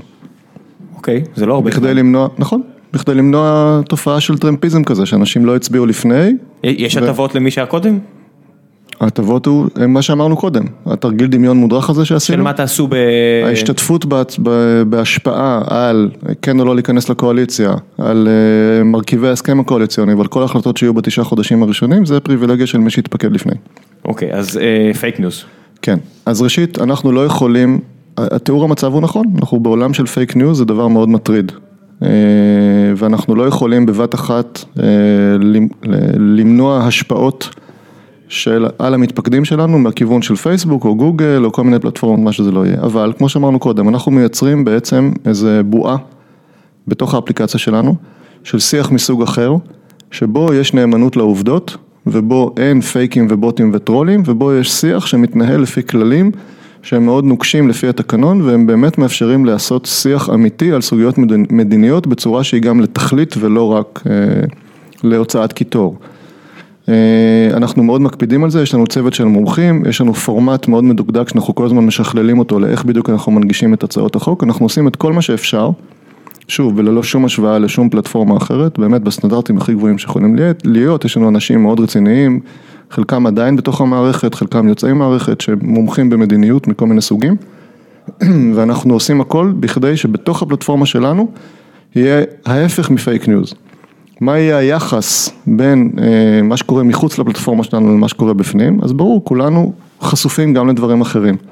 אבל אנחנו מייצרים בפעם הראשונה את האפשרות לנהל שיח שהוא תכליתי, שהוא ענייני, שהוא חופשי מהפייק ניוז ושהוא מובנה בצורה שלא נעשתה אף פעם בזירה הפוליטית הישראלית. עומר שואל, עומר וסל שואל, מה דעתך על מודל הצבא הנוכחי, והאם אתה תומך ביוזמה לעבור הדרגתית אה, לצבא מקצועי? שאלה טובה וחשובה, יש לנו, פרסמנו את המצע לפני יומיים, אני מזמין את כולם לקרוא, ויש שם התייחסות לדבר הזה שהיא אמנם תמציתית, אבל בשורה התחתונה היא כזאת, המודל הנוכחי כבר לא עובד, יש לנו הרבה, כישראלים, אנחנו חיים הרבה פעמים במצבים שיש הבדל מהותי בין הדרך שבה דברים מוצגים, בין הנרטיב שמשווקים לנו כל מיני בעלי עניין, לבין המציאות. דוגמה אחת זה הנושא של הסכסוך הישראלי-פלסטיני, שמשווקים לנו משהו שנקרא סטטוס קוו, ובפועל הוא לא סטטוס קוו אלא הידרדרות מתמשכת למדינה אחת. מודל, דוגמה שנייה זה מודל צבא העם. מספרים לנו שאנחנו במודל צבא העם וצה"ל הוא צבא העם, זה כבר מזמן לא נכון. אחוזי הגיוס הם כאלה ומראש האוכלוסיות השלמות שהן מודרות מזה, בין אם מבחירה או לא, אה, מייצרים מצב שבעצם זה לא צבא העם. אז חד משמעית צריך לשנות את המודל וצריך להתאים את המציאות לתפיסה שלה או לנרטיב שלה. מה זה אומר? ההצעה שלנו כרגע במצע, אחד, לצבא תהיה זכות סירוב ראשונה או זכות גיוס ראשונה של מי שהוא רוצה ורק שמי שהוא רוצה. נכון להיום הצבא נאלץ לגייס הרבה מאוד כאלה שהוא לא רוצה. להפך, המחוקק מנסה להכריח אותו במורד גרונו עוד הרבה אנשים שהוא בהכרח לא רוצה. נכון, אז אנחנו אומרים הצבא יגייס רק את מי שהוא רוצה לפי הקריטריונים המקצועיים שלו ותו לא. וזה כבר יעשה שינוי מאוד משמעותי והאנשים האלה יקבלו גם שכר הרבה יותר גבוה ממה שהם מקבלים היום. זה די קרוב, שתיים, זה די קרוב לצבא מקצועי. שתיים, כל מי שלא נבחר על ידי הצבא לגיוס, יופנה לשירות לאומי או שירות אזרחי. עכשיו פה יש בעיות, אני לא רוצה להתעלם מהן, שירות לאומי ואזרחי זה דבר מאוד יקר. אני עסקתי בזה כשהייתי במל"ל, אה, יש פה משמעויות תקציביות שצריך לנתח אותן יותר לעומק. אבל זה מה שאנחנו אומרים, אחד, לא כולם מתגייסים אלא רק מי שהצבא רוצה, שתיים, מי שלא מתגייס הולך לשירות לאומי או אזרחי, וזו ההצעה שלנו להתחיל את השינוי, זה שונה מאוד כמובן ממה ש... אה, מכל כל מה שיש היום למעשה על סדר היום. יעלי ברגר שואלת למה אין לכם מצע? אה, יש. יש, זה חדש? כן. איש. לכי לאתר, לפייסבוק, לאפליקציה, זה שם. ואת מוזמנת להגיב ולהשתתף ולהוסיף רעיונות, יש לנו תהליך שלם שם שמאפשר את זה. כי היא ממשיכה ושואלת, מה זה אומר, הוא ייכתב בשיתוף פעולה עם הציבור, אז הנה, כן. יעלי, לכי על זה. לגמרי. ערן מחכה לשמוע לחלוטין. אם תתפקדי אז בכלל הוא יהיה חייב לשמוע. אה, משה שואל, משה ויל שואל, אה, אם תראה בסקרים שלפני הבחירות שאתה מגרד אה, חצי אחוז, הוא זורק פה מספר, האם תפרוש? הכוונה שלנו היא כמובן ללכת עד הסוף, אני אגיד שאנחנו גם כבר מקבלים פניות מכל מיני שחקנים פוליטיים אחרים. יש דבר אחד פורסם אז אני יכול לדבר עליו, מפלגה שנקראת אחי ישראלי, עדינה בר שלום, גדעון שפר, מי שמכיר. הם פנו אלינו לפני אה, כשבועיים, אחרי שכבר היינו בקשר גם בעבר, וביקשו אה, לבחון אפשרות של אה, מיזוג, איחוד, אנחנו מדברים איתם ויכול להיות שזה יקרה. יש גם שחקנים פוליטיים יותר ותיקים שמדברים איתנו ומעוניינים מאוד במודל שלנו, אז אנחנו לא נגד חבירות והצטרפויות למיניהם. זה צריך לשרת את האג'נדה הבסיסית שלנו, אנחנו רוצים להביא את המודל החדש הזה לתוך הכנסת, זה המטרה שלנו, ובשביל זה אנחנו נהיה מוכנים גם לעשות חבירות. אתה תקריב חלק מהעקרונות שלך עבור הכנסה של המודל? הדבר הכי משמעותי בשבילנו זה זה, כמו שאמרתי, הכנסה של המודל. אם יהיה צורך לעשות אה, פשרות מסוימות, אנחנו בתוך עולם פוליטי, אבל אה, יש לנו מטרה מאוד אה, ברורה ועליה אנחנו הולכים, ואנחנו גם מאוד מאמינים, גם לפי הסקרים, גם לפי קבוצות מיקוד, סקרי עומק שעשינו, והתגובות שאנחנו מקבלים כל יום בחוגי בית וברחוב. שלרעיון הזה יש תמיכה אדירה, יש צמא אדיר לדבר החדש והאחר, כי הציבור איבד אמון באופן מוחלט בכל הפלטפורמות הפוליטיות ובצדק. אוקיי, okay, אז לפני שנעבור לשלב ההמלצות, שזה השלב האחרון של הפרק, רציתי לשאול אותך משהו, אני לא יודע אתה, עד כמה אתה יכול לענות לי, אבל כאחד שמאוד אוהב אה, גיאופוליטיקה ו, וקורא מה שהוא יכול על הנושאים האלה, אנחנו חיים בתקופה מרתקת, באזור מרתק, אה, לצערי הראש שלי ומשפחתי נמצאים אה, במקום שאולי אני בצד הלא טוב של המרתק הזה, אבל כי אתה כאחד שיודע הרבה הרבה יותר מהאזרח הממוצע, ואתה רואה את כל הקשקשת שמתרחשת כרגע, מה? מה קורה פה? אני חייב, אתה יודע, לפני שאני מסיים את הפרק הזה, לשאול אותך... קשקשת במובן של מה, מה, מה השיח הציבורי לעומת הדברים לא, לא האמיתיים? לא, עזוב, עזוב פוליטיקה, אני כן. מדבר עכשיו על דברים אה, אה, שהיה לך נגיעה, אני לא יודע כמה כן. אתה יכול לספר, אבל אתה יודע, אחיין שלי אה, טייל, הוא ילד בן 15 שאוהב ללכת כמוני, הוא אה, אוהב לשים על עצמו משקל וללכת, הלך בחרמון, ואני שומע שירו טיל קרקע קרקע לחרמון אה, כמה שעות לאחר מכן, ואני אומר, מה קורה פה? אנחנו נורא שקטים, אתה יודע, ביחס לעובדה שמדינה אחרת ירתה טיל קרקע קרקע על מדינת ישראל, mm. כביכול, אני יודע רק מה שמספרים לי, אה, מה קורה פה? אני דווקא חושב שהם טוב, יש פה דואליות מעניינת, זה, זה עניין לפרק נפרד. כן, המצב הייתי... הביטחוני הישראלי, המצב לאשורו, לעומת התחושות והסנטימנטים של הציבור מצד אחד ושל מה שמנסים לשווק לנו מצד אחר. אם אני צריך לתמצת את זה, אחד, אנחנו כן בזירה ביטחונית בעייתית, אי אפשר להתעלם מזה. אכן יורים עלינו טילים, אכן יש איומים, אבל יש מערכה כל הזמן מצד פוליטיקאים מאוד מסוימים. להעצים ולנפח את האיומים האלה בצורה מלאכותית ולדאוג לזה שאנחנו נדבר על זה ולא נדבר על דברים אחרים. אנחנו לא עוסקים בדברים הרבה יותר אה, משמעותיים לחיי היום יום של כולנו, מהפקקים והחינוך והדיור והבריאות וכל המשברים הקשים והמבניים שאנחנו נמצאים בהם, על חלק מהדברים דיברנו. לא, זה לגמרי אני מבין, אבל מעבר לרצון לנפח תדמיתית, שאני מבין את הרציונל שזה משרת את מי ששר הביטחון כרגע וכו' וכו', בפועל, אני לא זוכר אי פעם, ותקן אותי אם אני טועה, היה אי פעם תקופה שישראל עשתה כל כך הרבה פעילות מעבר לקווים שלה ביודעין, שכולם יודעים עליהם? זאת אומרת, לא יודע, אני יכול להגיד לך שכשאני שירתי בצה"ל, זה היה לפני, לא יודע מה, 15, 16 שנים, כן, משהו כזה, 16 שנים, כשהיה פעילות, לא רק שלא מספרים לאף אחד, גם אתה קורא למחרת בעיתון כל כך הרבה שקרים, שאתה יודע שהם לא נכון, יש לי אפילו גזיר עיתון ששמרתי, שמשהו קרה ומשהו אחרי זה קרה, ושמרתי העיתון כדי לזכור שמשקרים לי. זה תזכורת קטנה לי עצמי, שאני יודע מה שנקרא בינדר, לא אמיתי. עכשיו מצד שני, על דברים שהם עשרות קילומטרים יותר רחוק מהגבול, לא רק שאנחנו לא מפעילים צנזורה, אנחנו עומדים על בימות ומספרים, מדובר פה על הרגנו עשרות איראנים, כן, זהו, שם אנחנו נמצאים? בתקופה שבה הכל כל כך גלוי? כן ולא, אנחנו נמצאים בתקופה שבה יש התפוצצות של מידע, גם מידע שאולי לא התכוונו שהוא יהיה גלוי, אבל גם מידע, והזכרת את זה קודם, שהוא פייק ניוז. יש לנו כאילו שני, שתי רכבות של מידע שדוהרות לעברנו כל הזמן, אחד זה מידע אמיתי, שכמו שאתה אומר בעבר אולי לא היינו יכולים לדעת, והיום אנחנו יודעים, בין אם בצורה יזומה על ידינו או בצורה יזומה על ידי אחרים, והיום יש מעט מאוד דברים שאפשר להסתיר אם בכלל. מצד שני, וגם כתוצאה מהדבר הראשון, יש כל הזמן ניסיונות של כל מיני גורמים, חלקם בעלי עוצמה רבה מאוד, עיין ערך פוטין, להשתיל ולשטוף את המוחות הקולקטיביים של כולנו במידע שהוא מידע מוטה. הדבר הזה בעצם כבר עשה את מבצע ההשפעה הכי מוצלח בהיסטוריה, שזה ההטייה של הבחירות האחרונות בארצות הברית, שהסיפור עוד לא סופר במלואו, אני מקווה שהוא יסופר על ידי מולר, ובעצם בעלות אפסית הצליחה מעצמה עוינת, רוסיה, להשפיע על תוצאות הבחירות בארצות הברית. זה המהלך האסטרטגי הכי משמעותי שקרה במשך עשורים. וזה דבר פשוט מדהים. רגע, בצד הזה, אין עוררין על כך שארצות הברית התערבה בכל מערכת בחירות פחות או יותר במאה ה-20. אבל היא לא הצליחה. אתה חושב? לא בצורה כזאת. לא, היא לא הצליחה במדינות... לא בקנה מידה כזה ולא בדרכים כאלה. זאת אומרת, היא לא הצליחה במדינות משמעותיות. היא הצליחה בניקרגואה, בסדר, אבל זה עולמות אחרים. אף אחד אף פעם לא עשה משהו כזה, ובאמצעים האלה, בסופו של דבר, בלי לראות ירייה אחת. היא לא עשתה באיראן? הפלת שלטון? מוסדק, וואה, אתה הולך הרבה אחורה. אמרתי 120. כן. היא עשתה. כן, אבל שוב, זה היה מבצע מסוג אחר. זה היה מבצע, אין, אין דמיון בין זה לבין מה שפוטין עשה, כל מה שהוא עשה זה באמצעים של מידע, לשאלתך, על, על פייק ניוז ועל, ועל מידע. מה שהוא עשה, אתה יודע, אנחנו לא מדברים פה על איזה מבצע קריפטוגרפי שצריך אה, מערך טכנולוגי שבאמת יש למדינות, מה שהוא עשה, אם אני עכשיו בעל הון, לא עצום אפילו, אוקיי? של מיליוני דולרים, אני מניח, לא, לא הרבה מעבר, שזה כסף שיש להמון אנשים בעולם, אני יכול לשחזר את הדבר הזה. ויש אנשים שהוכיחו את זה כבר.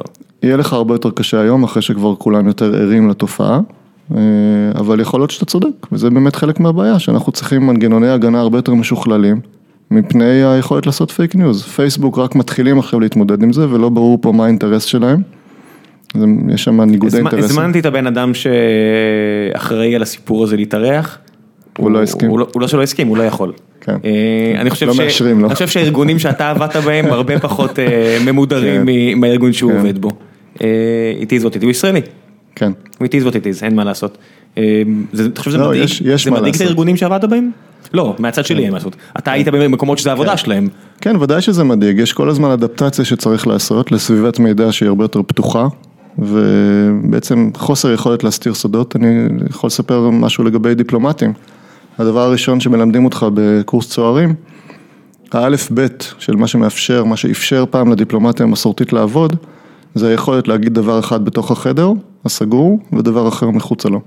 הדבר הזה נעלם, פחות או יותר, כשוויקיליקס בא לעולם, ומאותו רגע, כל מי שבא במגע עם דיפלומט אמריקאי, הניח, בין אם באופן מודע או בין אם באופן לא מודע, שמה שהוא אומר יכול לצאת, ויכול לצאת אפילו דקה אחר כך. ההבחנה הזאת התמוטטה. וכל הדיפלומטים היום וכל השחקנים משחקים בעולם שהוא למעשה עולם שקוף. כולם לוקחים בחשבון שהכל יכול לצאת החוצה, אפילו שנייה אחרי שהוא נאמר. התוכנות הכי סודיות של ה-NSA, של ה-8200 האמריקאי, לא רק התוכנות ש... שהם עובדים איתם, אלא התוכנות התקיפה שלהם. הם מצאו את דרכם היום לאינטרנט, היום זה קוד פתוח שכל אחד יכול, דברים פשוט שלא, שלא יאומנו. אין סודות יותר, בטח לא לאורך זמן, וזה דבר שמאוד משפיע על ההתנהלות של כל הארגונים. האם זה לא, אה, אוקיי, אולי זו שאלה תמימה, אבל זה באמת תהיה השאלה האחרונה, כי אנחנו צריכים לסיים. אה, אם פוטין עשה את זה, זה יהיה הוגן לחשוב שגם אנחנו עשינו את זה? אתה מדבר על הקשר מסוים או באופן... לא יודע, אם זה כלי כל כך יעיל לערער מדינה, למה אני צריך F-16 ו-F-15 ו-F-35 שעולים הון תועפות, למה אני צריך צוללות? אם אני, כל מה שאני צריך כן. כדי uh, לגרום לאיזה uh, מוכר ירקות בתוניס, כדי להפוך פה את כל האזור, האם זה לא הוגן יהיה לשאול האם אה, ארה"ב או ישראל נגעו בדבר? זאת אומרת, האם אנחנו מאשימים את פוטין רק בגלל שהוא הרע בסיפור הזה, מהצד שלנו? באופן פרדוקסלי, בעולם כזה יש יתרון לדיקטטורות על פני דמוקרטיות. היכולת שלנו, נגיד שהיינו רוצים לעשות מין מבצע כזה מול אה, מדינה כמו, אני יודע מה, איראן, סוריה. עזוב, איראן, אנחנו, אנחנו במלחמה גלויה, כן. היית מתברר, אני יודע. כן, איראן, איראן היא, היא אומנם דמוקרטיה על הנייר, אבל היא לא בדיוק דמוקרטית. היכולת שם אה, לעשות מניפולציה על דעת הקהל, אני לא אומר שהיא לא קיימת, אבל היא יותר קשה מאשר בדמוקרטיה ליברלית מה, מהסוג האמריקאי. והסיכוי שאתה תיחשף והשליטה של, של המשטר על הנרטיב היא הרבה יותר הדוקה. אבל כן, זה מה שנקרא לא לא יעלה על הדעת שישראל מנסה לעשות כל מיני דברים בתחום הזה למול היריבות שלה. זאת אומרת, ההפרדה היחידה פה בין טוב ורע זה רק מי שעושה, זה לא הפעולה עצמה. זה תמיד נכון, ההסברה כן. שלך זה התעמולה של האחר ולהפך. כן, נראה לי שעם האמרה הזו אני, אני אסיים את הפרק ואתן לך רק, אה, אני נותן לכל אורח הזדמנות אה, להמליץ על מה שהוא רוצה. אז אה, יש את הדברים הטריוויאליים שאני מצפה שתשלח לי לינקים להמלצה אליהם, שזה המצע שלך, של המפלגה, לא שלך כמובן, mm-hmm. שנכתב באמצעות הציבור, יעלי לכי על זה. אה, שזה איפה האפליקציה, תשלח לי לינק, אני אשים אותו. כן, מפלגת ישר. כן, אם בא לך להמליץ עכשיו על כל דבר שהיית יכול להמליץ למאזינים, אני מניח, לא יודעת כמה יראו אותנו פה כל השעה וחצי, אבל התחילו כ-15 אלף. בהנחה ויש עכשיו 14 אלף. מה אתה רוצה להמליץ להם? כל דבר שאתה, שבא לך עכשיו on top of your head.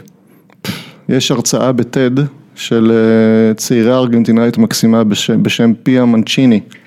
טיה? פיה, בפי. שהיא הייתה מחלוצות הרעיון הזה של אה, דמוקרטיה השתתפותית בבואנוס איירס, והיא מתארת בדרך מקסימה ומאוד יעילה את הרעיון הבסיסי שגם בשבילי היא הייתה השראה להתחלת הדרך שלי. אז אני מציע לראות את הרצאת הטד שלה. יש מה? המשפחה, המשפחה שלך בטח מאשימה אותה בשיגעון הזה שלך? טוב, אה, אני, אני ברשותך אמליץ על משהו טיפה שונה. אה, הסטייה שלי זה הרויאל אינסטיטוט הבריטי, הם מעלים אה, את כל ההרצאות שלהם, זה פשוט מדהים בעיניי, מאשימים את האינטרנט ואת יוטיוב והכל בהרבה דברים רעים, אבל העובדה היא שפעם מה שהיה זכות שהייתה מוקנית רק לכמה אנגלים עשירים שראו את פרד עושה את הניסויים שלו, באותו חדר, ליד אותו שולחן, mm-hmm. היום כל מי שרוצה יכול לעשות את זה ובחינם. אה, ראיתי השבוע הרצאה מדהימה של אה, בחור צרפתי שגם הפך, עכשיו נכנס לפוליטיקה, סדריק, אה, ברח לי שם משפחתו ואני אשים את הלינק, הוא היום הדירקט, הדירקטור של אחד המוסדות המתמטיים הכי מפורסמים בצרפת, והוא נתן שם הרצאה על, על נש, האקוליבריום של נש. ו... בטח הרבה הרבה אנשים ראו את הסרט נפלאות התבונה, כן. אז הסרט אה, הוא בדיוני לגמרי, לא רק שהוא מתאר לא נכון את המתמטיקה, את הבן אדם ואת כל המאורעות, אם באמת מעניין אתכם לראות מי היה אה, ג'ון נש ולמה הוא היה אחד, או ממש לאחרונה הוא הלך לעולמו, אבל דמות מדהימה, גדולה מהחיים, אחד המתמטיקאים הגדולים של המאה ה-20, אני אשים לינק להרצאה עליו. אה, יפוצץ לכם את השכל למי שמוכן ורוצה קצת אה, לאתגר את עצמו, לא נורא קשה כי הבחור הזה אה, עם האנגלית הלא המושלמת שלו מנסה לעבוד קשה, הוא גם כתב ספר עליו, על להסביר על מה הוא עשה, מאוד ממליץ על זה, זאת תהיה ההמלצה שלי הפעם. ערן, תודה רבה רבה רבה שבאת. תודה רבה. וזה הכל, ביי, נתראה בפעם הבאה.